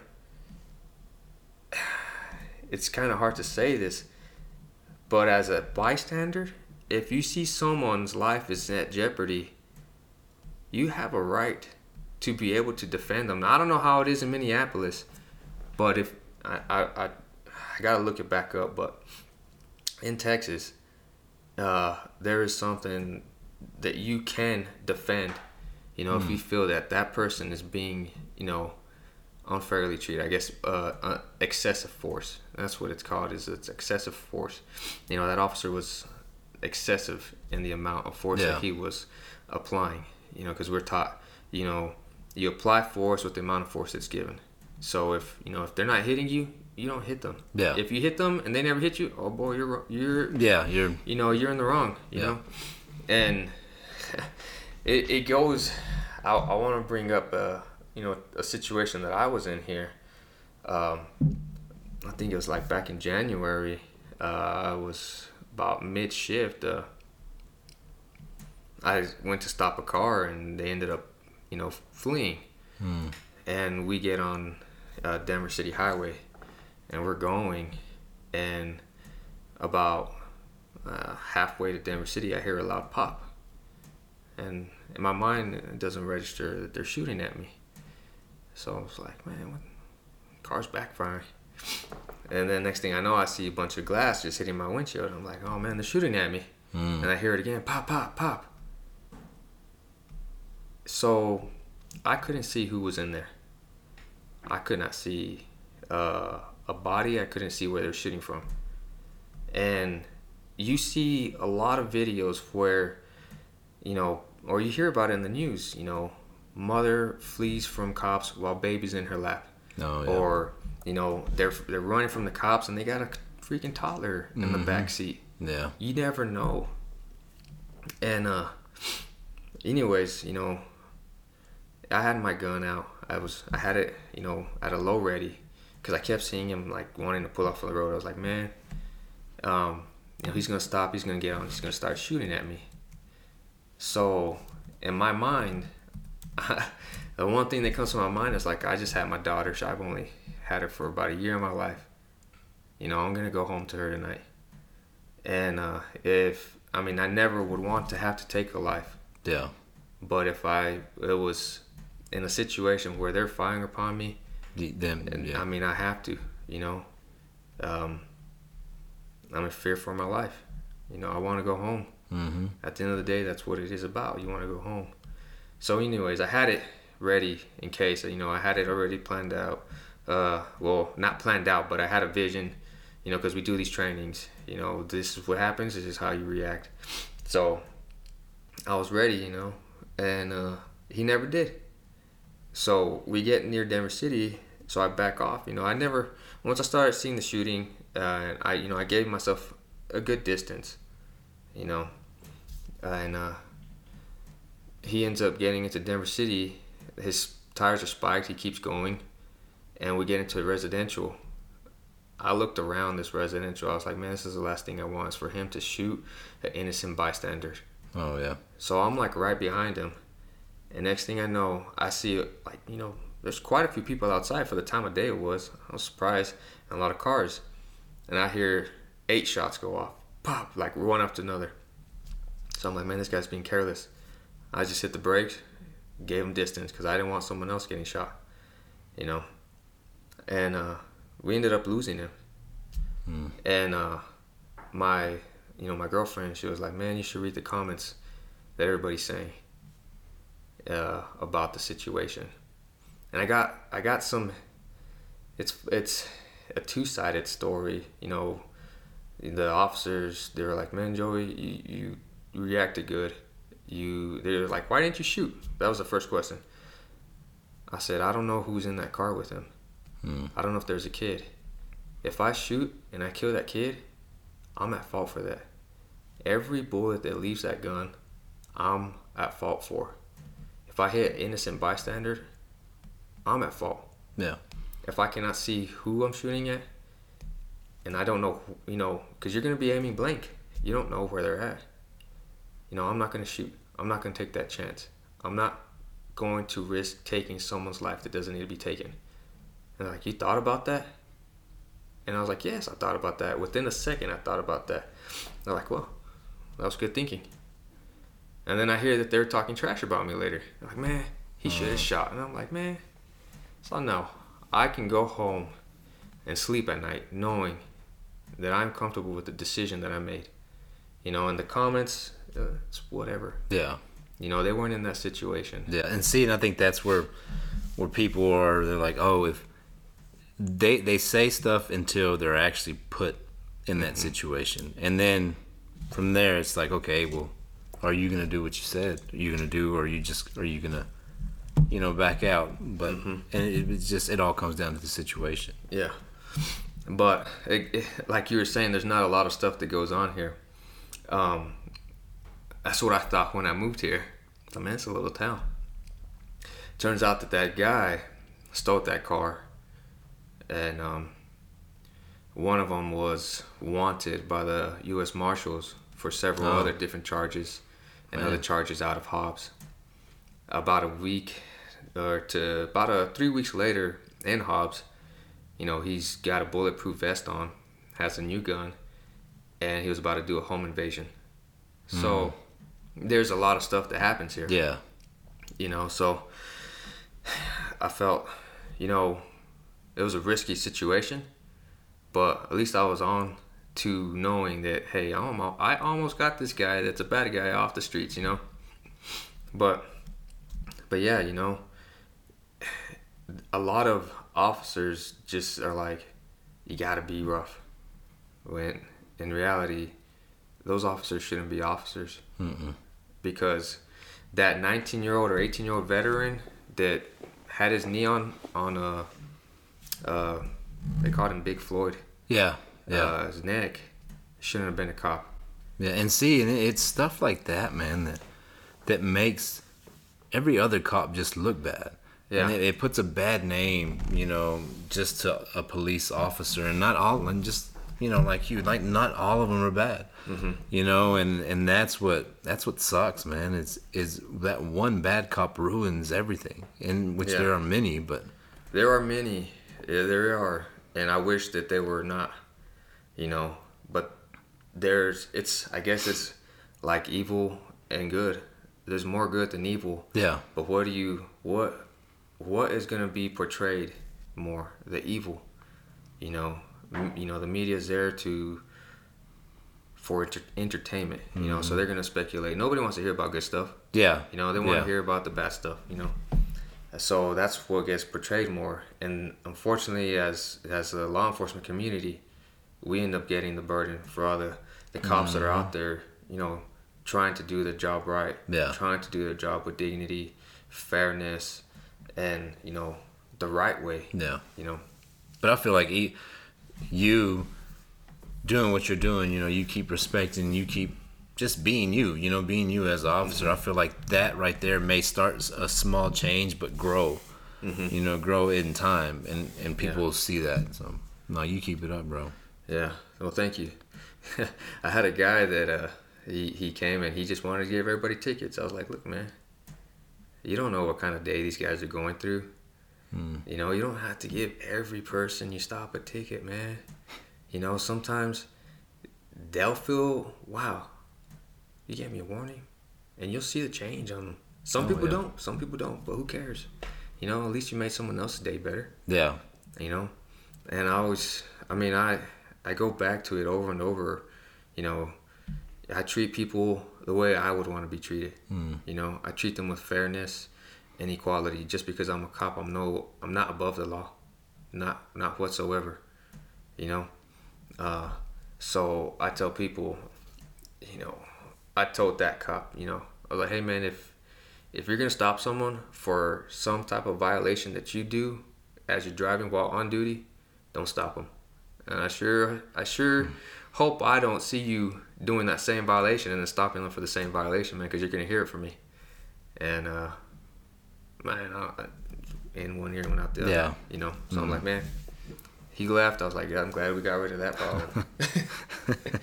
but yeah, um, I just try and be be fair with everybody.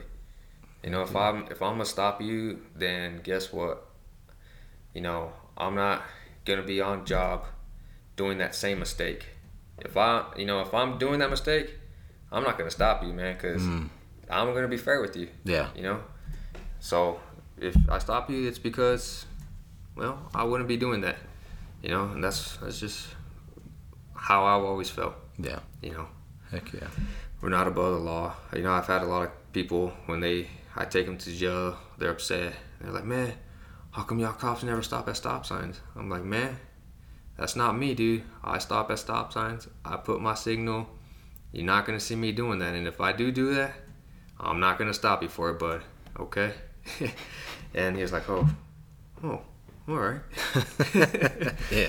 And uh, you know, it's it's back to how I told you. If I can change one person's um, life, I you know, there was this instance where I arrested this guy on a on a drug offense and I guess you know he couldn't bond out, so he became a, a trustee there in the jail. And you know I went to get a car wash, and I said, "Hey man, how you doing?" And he said, "How you doing, Mr. Hogan?" And I was like, oh, "I'm good, man. How you? You holding up good?" "Yeah, I'm holding up good. I wanted to tell you thank you." I was like, "For what?" I thought he was joking, because man, every time I, uh, you know, I've had to deal with him, he's just running his mouth, and he's like, "I want to say thank you." I was, you know, I always ran my mouth around you. You kept your composure. You were very respectful. And, uh, you know, if you hadn't arrested me that day, I probably would have been in a bigger hole than I am right now. You know, I was pretty bad on that drugs, and you helped me clean up. Hmm. I was like, man, really? I was, you being, I was like, are you being for real? He's like, yeah, I mean it. I was like, wow. Well, I hope you stay that way, man. I really do. You know, because I'm not, I don't want to, I don't put you in here to you know, put people in jail. You know, I had my freedom taken away at one point in my life. I know how that feels. You know, I want you to be able to take this as a learning experience and grow from it. Yeah. You know, because I mean, not everybody's like me, and you know, but if you're in that cell with nothing to do, you got nothing but you know, you got nothing to do but think. Mm-hmm. So you know, re reevaluate your situation. You know, I've had a few people tell me that and I, you know, I tell, you know, my fellow colleagues, and they're like, huh, he's going to be right back at it. I was like, man, if he is, he is. But you got to be there to support them. You mm got to tell them, you know what, man, I hope you do. Yeah. And if you ever need anything, I'm here for you, regardless if I'm a cop. Yeah. I'm always here for you, man. Just just come come talk to me. Don't hesitate. And they're like, all right, I will. All right, I will. So, I don't know. No, you you asked me at the very beginning um, why I asked you to be on this podcast. Mm-hmm. And um, and I pretty much told you, but one of the big reasons is just like what you said, it can change somebody's life. Uh-huh. Um, I do this podcast because I believe that everybody's testimony, everybody's story, man, can change. I know for a fact one person. It can. I don't really know how many people listen to this uh, podcast, and but uh, but I know it'll change somebody. Yeah. You know, and so that I mean that's the big reason why I ask you. That's why I ask every anybody is just man, your story can change whether you think it or not. Mm-hmm. It'll change somebody's life, man, in an instant. I guarantee it. Yeah. Well, I remember, you know, when you first asked me, that's what I was thinking. I was like, man, I remember telling you, I was like, man, I don't know if I have a testimony. Oh yeah. Because you know, I'm not as as in touch with, you know, with I guess with, I guess church stuff. Mm. But you know, I have a faith. I, yeah. You know, I believe. But I was like, you know, I just thought that's what y'all talked about, and I was like, man. So I started, you know, looking at your podcast, and you know, I was like, well, we'll give it a shot. We'll see what. yeah, we'll everybody's see, different, you know? man. All, every story that I've had, every testimony on here, dude, is is different. Yeah. And I love it, man. I love hearing y'all's testimonies, man. Yeah. Um, let's talk about your uh, your business, your side business. My side business. Yeah. Well, that was a dream, man. Uh, it was always a dream to have when I was even in Alpine to, I guess, open up a supplement store because, man, I'm from small towns and uh, it, it's hard, you know. You, yeah. You got to go online or you got to drive out of town to, to get what you need. And I don't have a lot of time on my hands, you know. Mm. You know, I got work, I got my family, and I got working out, man. It's a it's a tight budget, you know, tight schedule. So I was like, oh man, we gotta, we gotta. I was always, I talked to some friends like, man, we should open up a store here in Alpine, and they're like, all right, all right. You just always talk. Mm-hmm. And uh, my girlfriend, she was going to school for business, and uh, you know, at the time, you know, we kept dating, and I, when she graduated, I was like, hey, what are you gonna do? She's like, I don't know, maybe be a manager. And I was like, why? So you went to school for business, you know, be your own boss. She's like, well, what do you think I should do? I was like, well, I'm gonna pitch you an idea, and I don't know if you tell me if you like it or not. And uh, she was, I told her I was like, let's, you know, let's sell supplements. You know, I'm tired of having to order online. You know, wait forever how long it takes. One week, two weeks. If you find a good place, you might get in three weeks, but sometimes you don't know. Yeah. You know, and uh, I was like, man, if we can just get some supplements, sell them for the same price as online. I mean, we may not make a killing, but at least we're helping out people get stuff, mm-hmm. you know, on the same day. They don't have to worry about driving out town. So we were talking about that, and we started looking into it. And right about that time, you know, Caleb called. You know, you know I think we texted and uh, told her about it. So we came over here, and uh, I guess, well, yeah, she was. Um, she was pregnant with our with our daughter right now at that time, and um, we. Uh, she ended up filing for all the the uh, the LLC and the EIN. So we got our name, uh, I guess, registered so nobody else could do it. Cause, yeah, I don't know. I, I think a lot. Just like just laying in bed, my mind's always thinking. So I just came up with Elite Aesthetic Supplements. It's like I like that name. I was like I like it too. So we were like, well, let's go get that, get it uh, put in paper before someone else takes it. So I was like, all right, yeah. let's do it. yeah. So we did it, and uh, you know, a lot of it came for from uh, our own money that we had been saving up. Mm.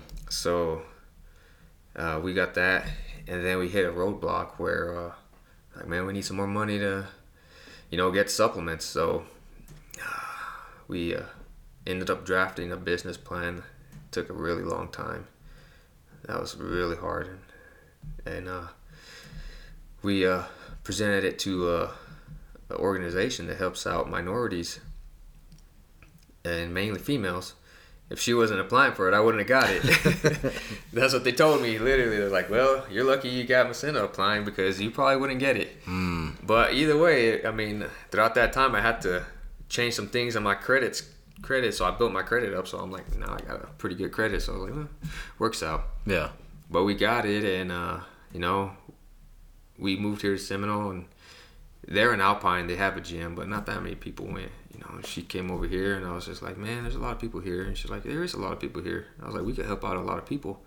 She's like, yeah, we could.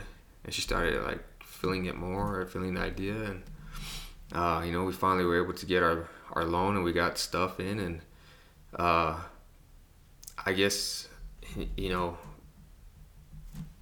I'm the supplement guru, if you could say, where you know I look, I've been taking them for a long time, so you know I've tried out different brands, and I'm like, man, this brand is it's no good. They just want your money. To where you know, yeah, this brand they're putting in what they're saying they're putting in. They're putting in the proper amount. You know, this stuff is gonna work. Yeah. You know. Uh, so I try to just get brands and products that are about what they say they're about. That way, if you purchase from me, you know you're gonna get some quality stuff. Mm-hmm. You know. Oh yeah. I I mean I don't know how much stuff I've gone through where I've wasted tons of money on that I'm like that didn't do a thing. you know, I didn't feel anything. It didn't do anything. Waste of money. Yeah. So I want people to know that when they buy something from me, that, that they're gonna get a quality product, mm-hmm. regardless of the decision. You know, I get asked some like sometimes I get asked, "What's your best thing?" And I'm like, man, just about everything. I mean, yeah. You know, so I tell them like, man, it doesn't matter what you choose, it's gonna be good. But you know, I try and help out like, well, what are your goals? What are you looking to do? What do you what do you want out mm-hmm. of it? Mm-hmm. So then I kind of, you know, I got stuff for beginners, intermediates to the more advanced. It's A little bit of everything, men, women, anybody of all ages. Yeah. You know, even uh, stuff for joints, like for older people, because heck, my joints are starting to hurt. Mm. man, no, I feel you, man. That stuff, that stuff that I bought from you uh, a while back has helped, really helped a lot, yeah. man. So yeah, that's, that's good. Oh yeah. That's no, good. but um, man, um, I know when I first ordered from you, mm-hmm. you're like, man, I can take it to you today, and it's, dude, what? It's like, yeah, you yeah. want it today? I'll take it to you today. It's like, oh heck yeah, you know. So, to me, man, I think that I like that, you know, the order and then get it the same day. Yeah. Like the, and then not and there's really there's nobody else here that's selling any supplements that I know of, you yeah. know, and I think that that helps out a whole lot. Well, I mean the main the main reason why I I gravitate to that idea is it's it's kind of what's coming up now. It's it's growing. You know, you got HEB Go, uh, where you go put your order online, you pull oh, up, yeah. bring it right to your car. Mm-hmm. You know, mm-hmm. that's, that's awesome. You know, because especially right now, you know, throughout this whole pandemic or whatever you want to call mm-hmm. it, you know, people are, are not wanting to go outside of the house. So I mean, but you need to eat. So, you know, I'm sure that HEB Go was, you know, making a big buzz, you know, oh, for yeah. them, you know. But uh, but yeah, since you know we didn't have a storefront, I was like, you know, what can we offer? You know, how can we? You know, it's I know it's an inconvenience because you want to come in and you want to look at everything, but you know we don't have a store, and you know we don't. It's hard to trust every single person. You come into your house, you never know. When oh yeah, you know yeah. what I'm saying? There's there's there's people out there that you don't know their intentions. You know, and you know me working a lot, you know, and she's home alone with with you know, you know the little girl. You know, I'm like, ah, let's just deliver it to yeah. them, you know. Yeah. So so that's that's what I you know like I told you, you know I'll bring it to you the moment you ask for it. Uh, either me or she will. You know we're out mm-hmm. in the, and if if you don't feel comfortable with me coming, because like you said, a lot of people don't know us, and you know that's been a drawback. You know they don't know us, they see this, they're like, oh you operate out of home, eh, kind of sketchy right? So it kind of pushes them away. But I've had people who are like, "Oh, it's y'all guys? Oh, okay." yeah. And then they, they then they start buying, and I'm like, well, yeah. I mean, I can only understand. I'd be, I would be too, but I don't know. I'm less picky when it comes to supplements. I'm like, mm. if it's here, cool, man. Yeah. Get some, man. Oh yeah. You know, but but yeah. So if like I was saying, if you don't feel comfortable for us coming to your home we say, hey, do you want to meet somewhere out in the open public? You know? And they're like, yeah, sure. So we'll pick uh, Walmart, Stripes, you know, the, the library parking lot, wherever, anywhere, wherever they feel better. Yeah. You know, we want you to feel comfortable just like you would going into the store. Mm-hmm. You know, we don't want you to feel at ease because we're just here to help you. Yeah. You know?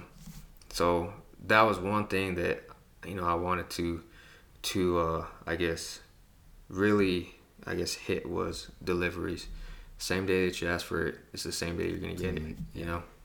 Heck yeah. And, and you know, I you know I've came to your house at ten at night. If you're that's oh, what yeah. you're fine with, I'll come at ten at night. You yeah. know, it doesn't bother me. Yeah, I know, you know, and that that was great. That was like, yeah, man, I'll go right now. It's like, uh, yeah. sure? Yeah, I'll go right now.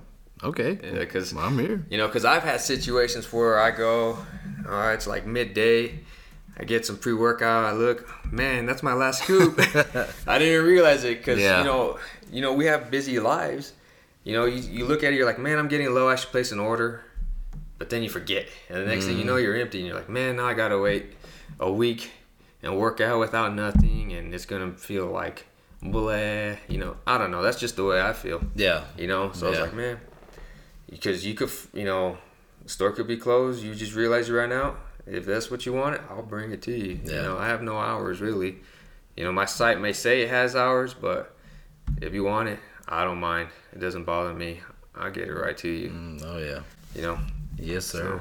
So, um, your website, you know, um, how, how what is the website to, to Man. look at the, your product? I know you, I know you got social media for sure on. Yeah, your... we got we got Facebook and Instagram, just Elite Aesthetic Supplements. But uh, right now, uh, since I use Square, they give us a free website, right? So I was kind of wanting to see how the website would do before I purchased the domain. Mm. I guess the domain you have to pay for every month. I was like, man, if it's not being used, there's some money being wasted. Yeah. You know, and the reason kind of goes back to why we're doing it at home is, you know, a lot of this money that that's being invested in it's coming from my, you know, my source of income.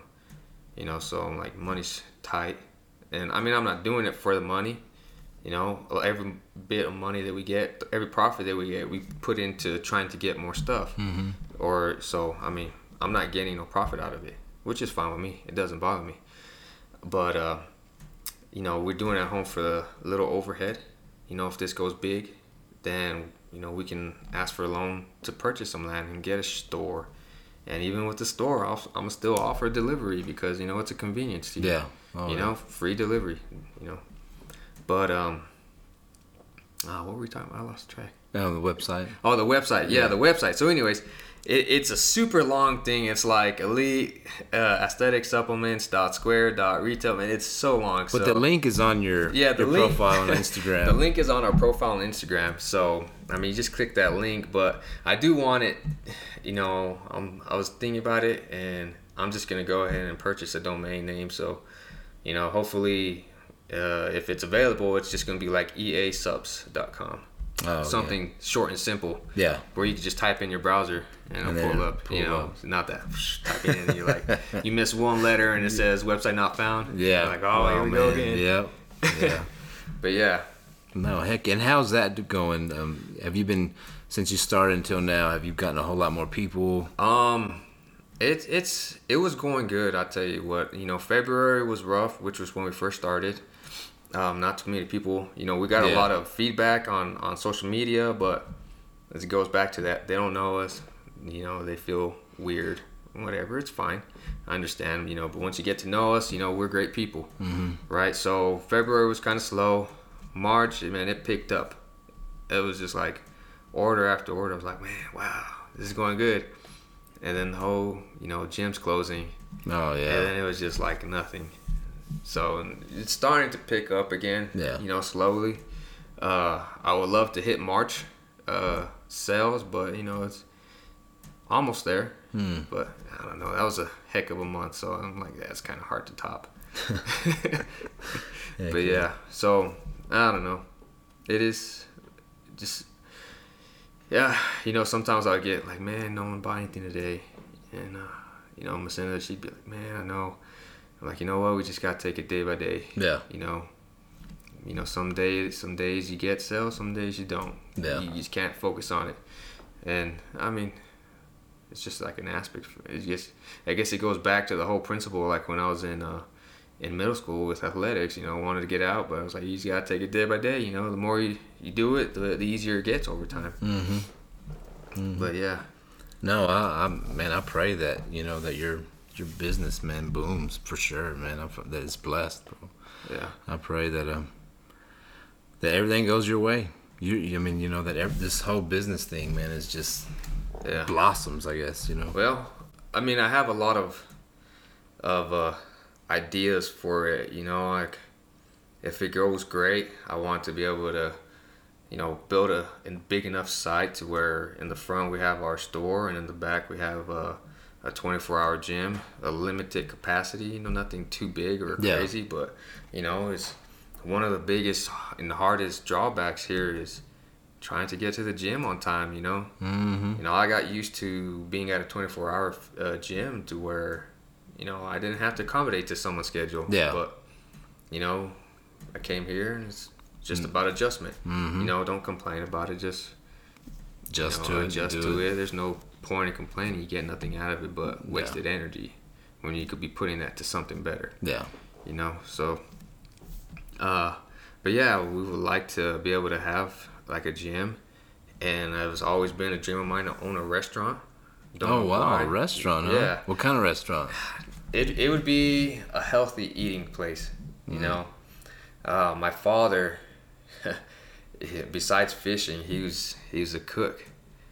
He taught me how to cook, Oh, and nice. I love cooking. As a matter of fact, that's how I I uh, I, I guess Macinda fell in love with me. Was for my cooking. cooking. Yeah, yeah. I made her a homemade chicken alfredo from from scratch. Oh, and, uh, nice. yeah. Heck yeah. That sealed the deal. so, but yeah, anyways, you know, so uh, a lot of people think that dieting has to be be bland, boring, Mm. tasteless, you know, like, ugh, I gotta eat this again. When in reality, there's certain ways you can season it up, you know, get your get a certain sauce uh, that's low in calories and man, it tastes good. I just found one the other day, a, a sugar-free barbecue sauce.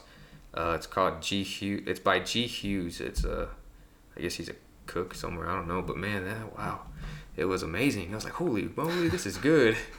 and uh, but yeah, so you know, I would like to have you know the store and and a gym in the back and and to the side maybe or you know just like a you want a meal come get a meal or you know you just got done working out you don't got time to uh, go home and cook something you know you know tell me what Go you want and I got it you know we, we got it for you Nice. Heck yeah. I mean that would be the big final picture you know yeah.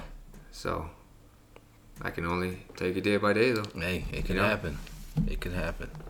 Um, you know, if people wanted to get a hold of you, and let's say on Instagram, social media, um, what would they look under? I know you you do have a Facebook and you do have an Instagram, like you yourself personally. oh me my Like if say somebody somebody Uh, had uh, questions, or do you, uh, or would like you just my personal or would you prefer them go to your? Uh, well, uh, I'm gonna say it's a funny name, but I made this a while back. It's my I don't even know what my Instagram name. I think it's like the it's Joey underscore Jen or something like that. Yeah, I, am trying to remember what it is Uh, It's, too, but it's, it, it's funny. It used to be the Buff Jen, but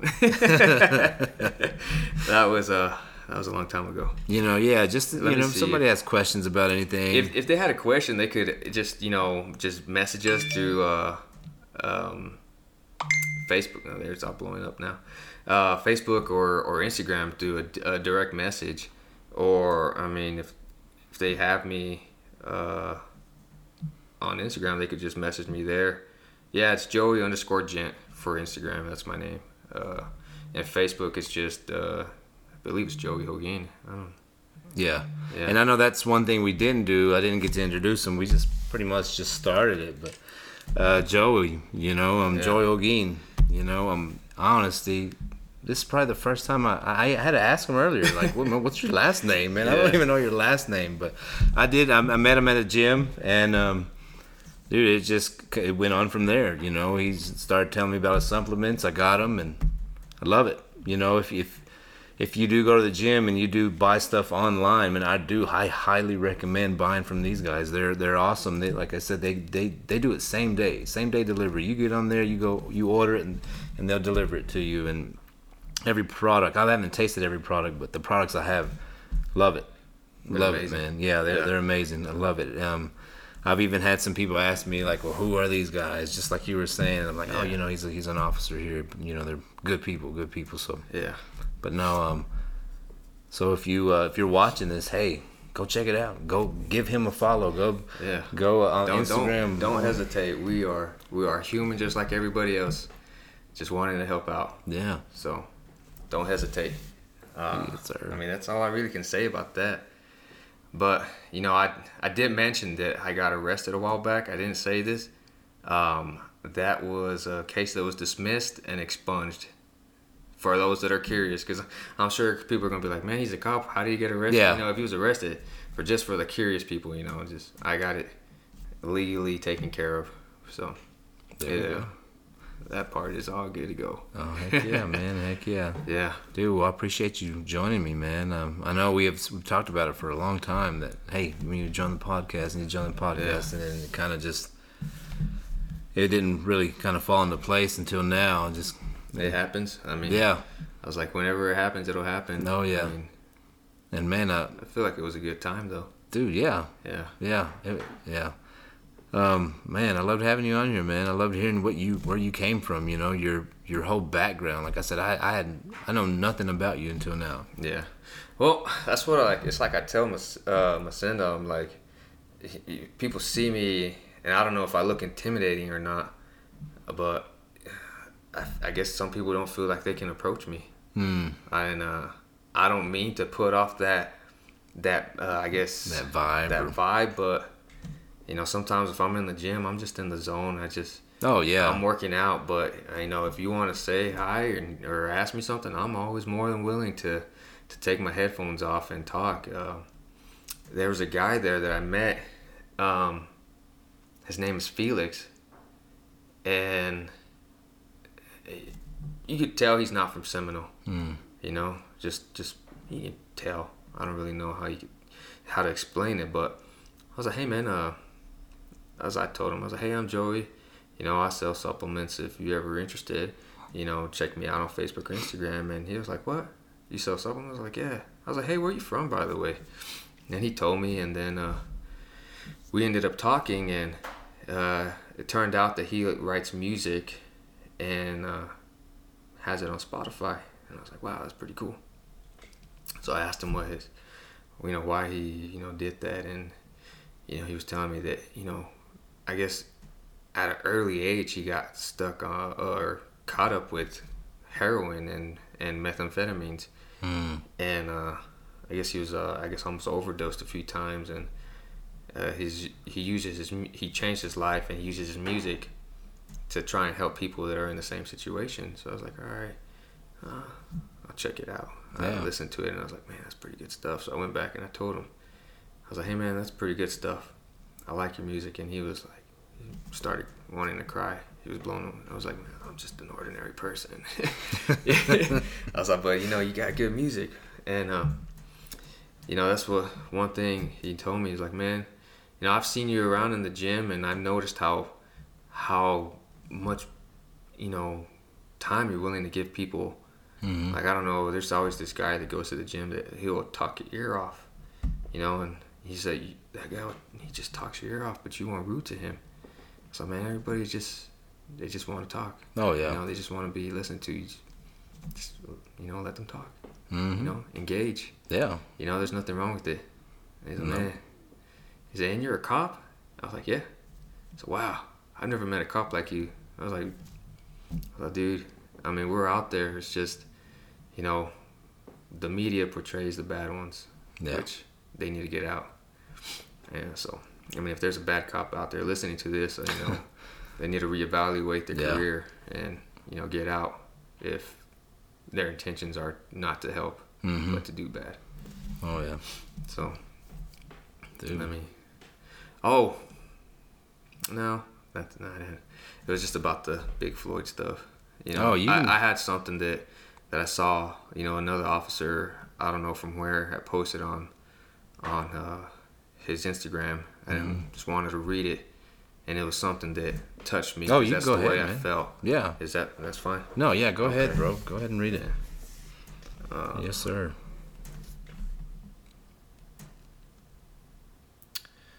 He goes, uh, I am a police officer. I take the utmost pride in my job. If I can teach you versus taking you to jail, I will. If I can help you pay for something versus stealing it, I will. I will not tolerate the destruction of a reputation that us good cops spent years to build. The despic- despicable incident that occurred in Minneapolis does not define the brave men and women that do this job with dignity. Whether you want to believe it or not, a majority of police officers believe in justice. We are not disagreeing with you, and I know justice will be served.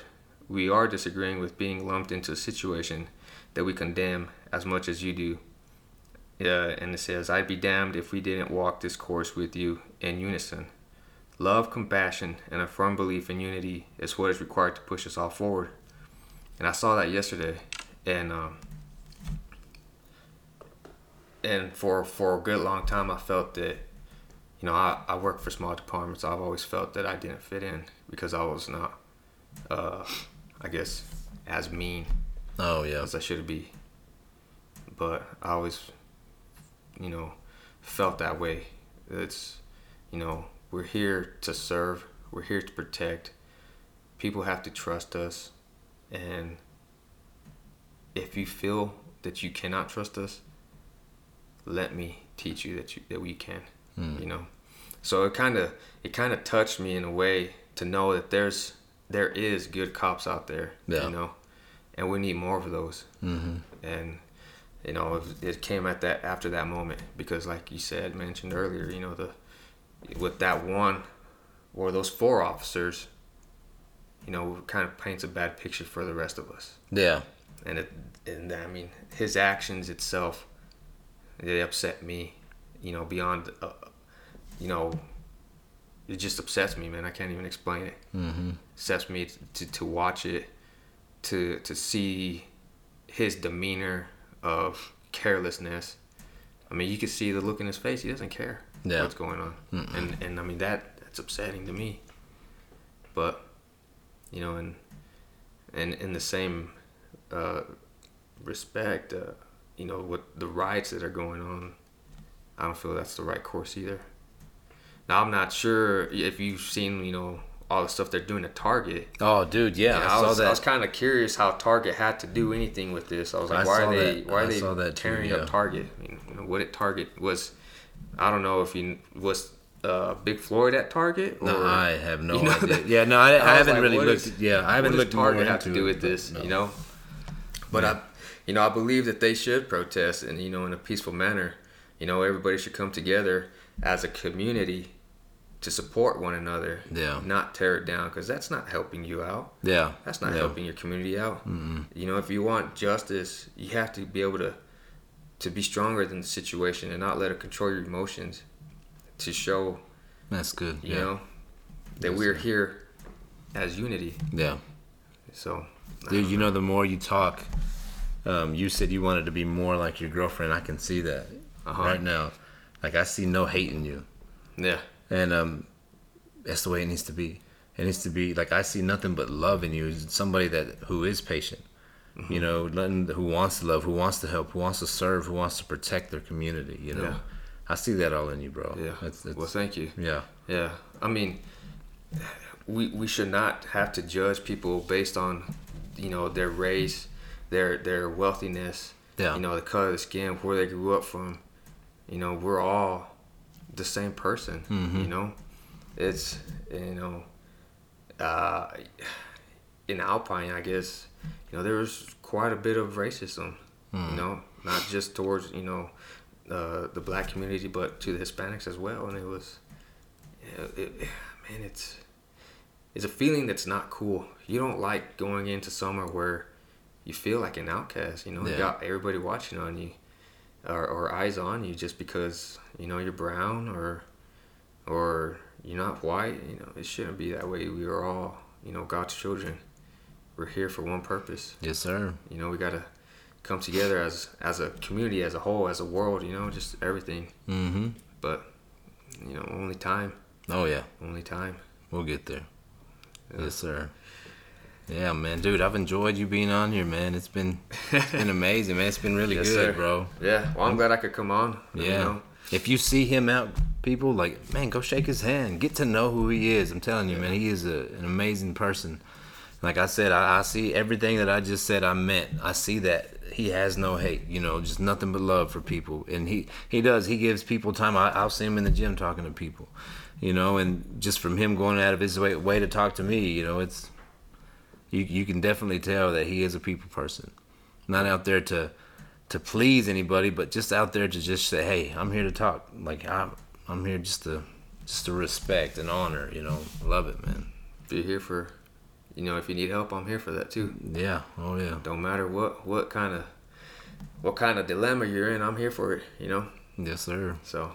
Well, he uh, he gave you his social media stuff. Um, go man give him a holler give him a follow you know um, get, also give the company the, the, supplements go go check them out go give them a follow on facebook and instagram and go check out their website um, you can go give me a follow on no holds. I am on facebook i am on instagram at no holds podcast and then also subscribe to to my youtube channel man. Get let these stories get out there you know these stories i guarantee you help somebody out um, and that's all it is. It's just about the one, just going out and helping the one. So man, share, like, follow, subscribe. You know, do what you can. Tell people about it. You know, I want I want everybody's story, everybody's testimony to get out. You know, it's not about me at all. It's about you know getting them out there. And oh man, I appreciate you again, bro. Not a problem. I really do. And um, you know, I appreciate being able. I appreciate the opportunity.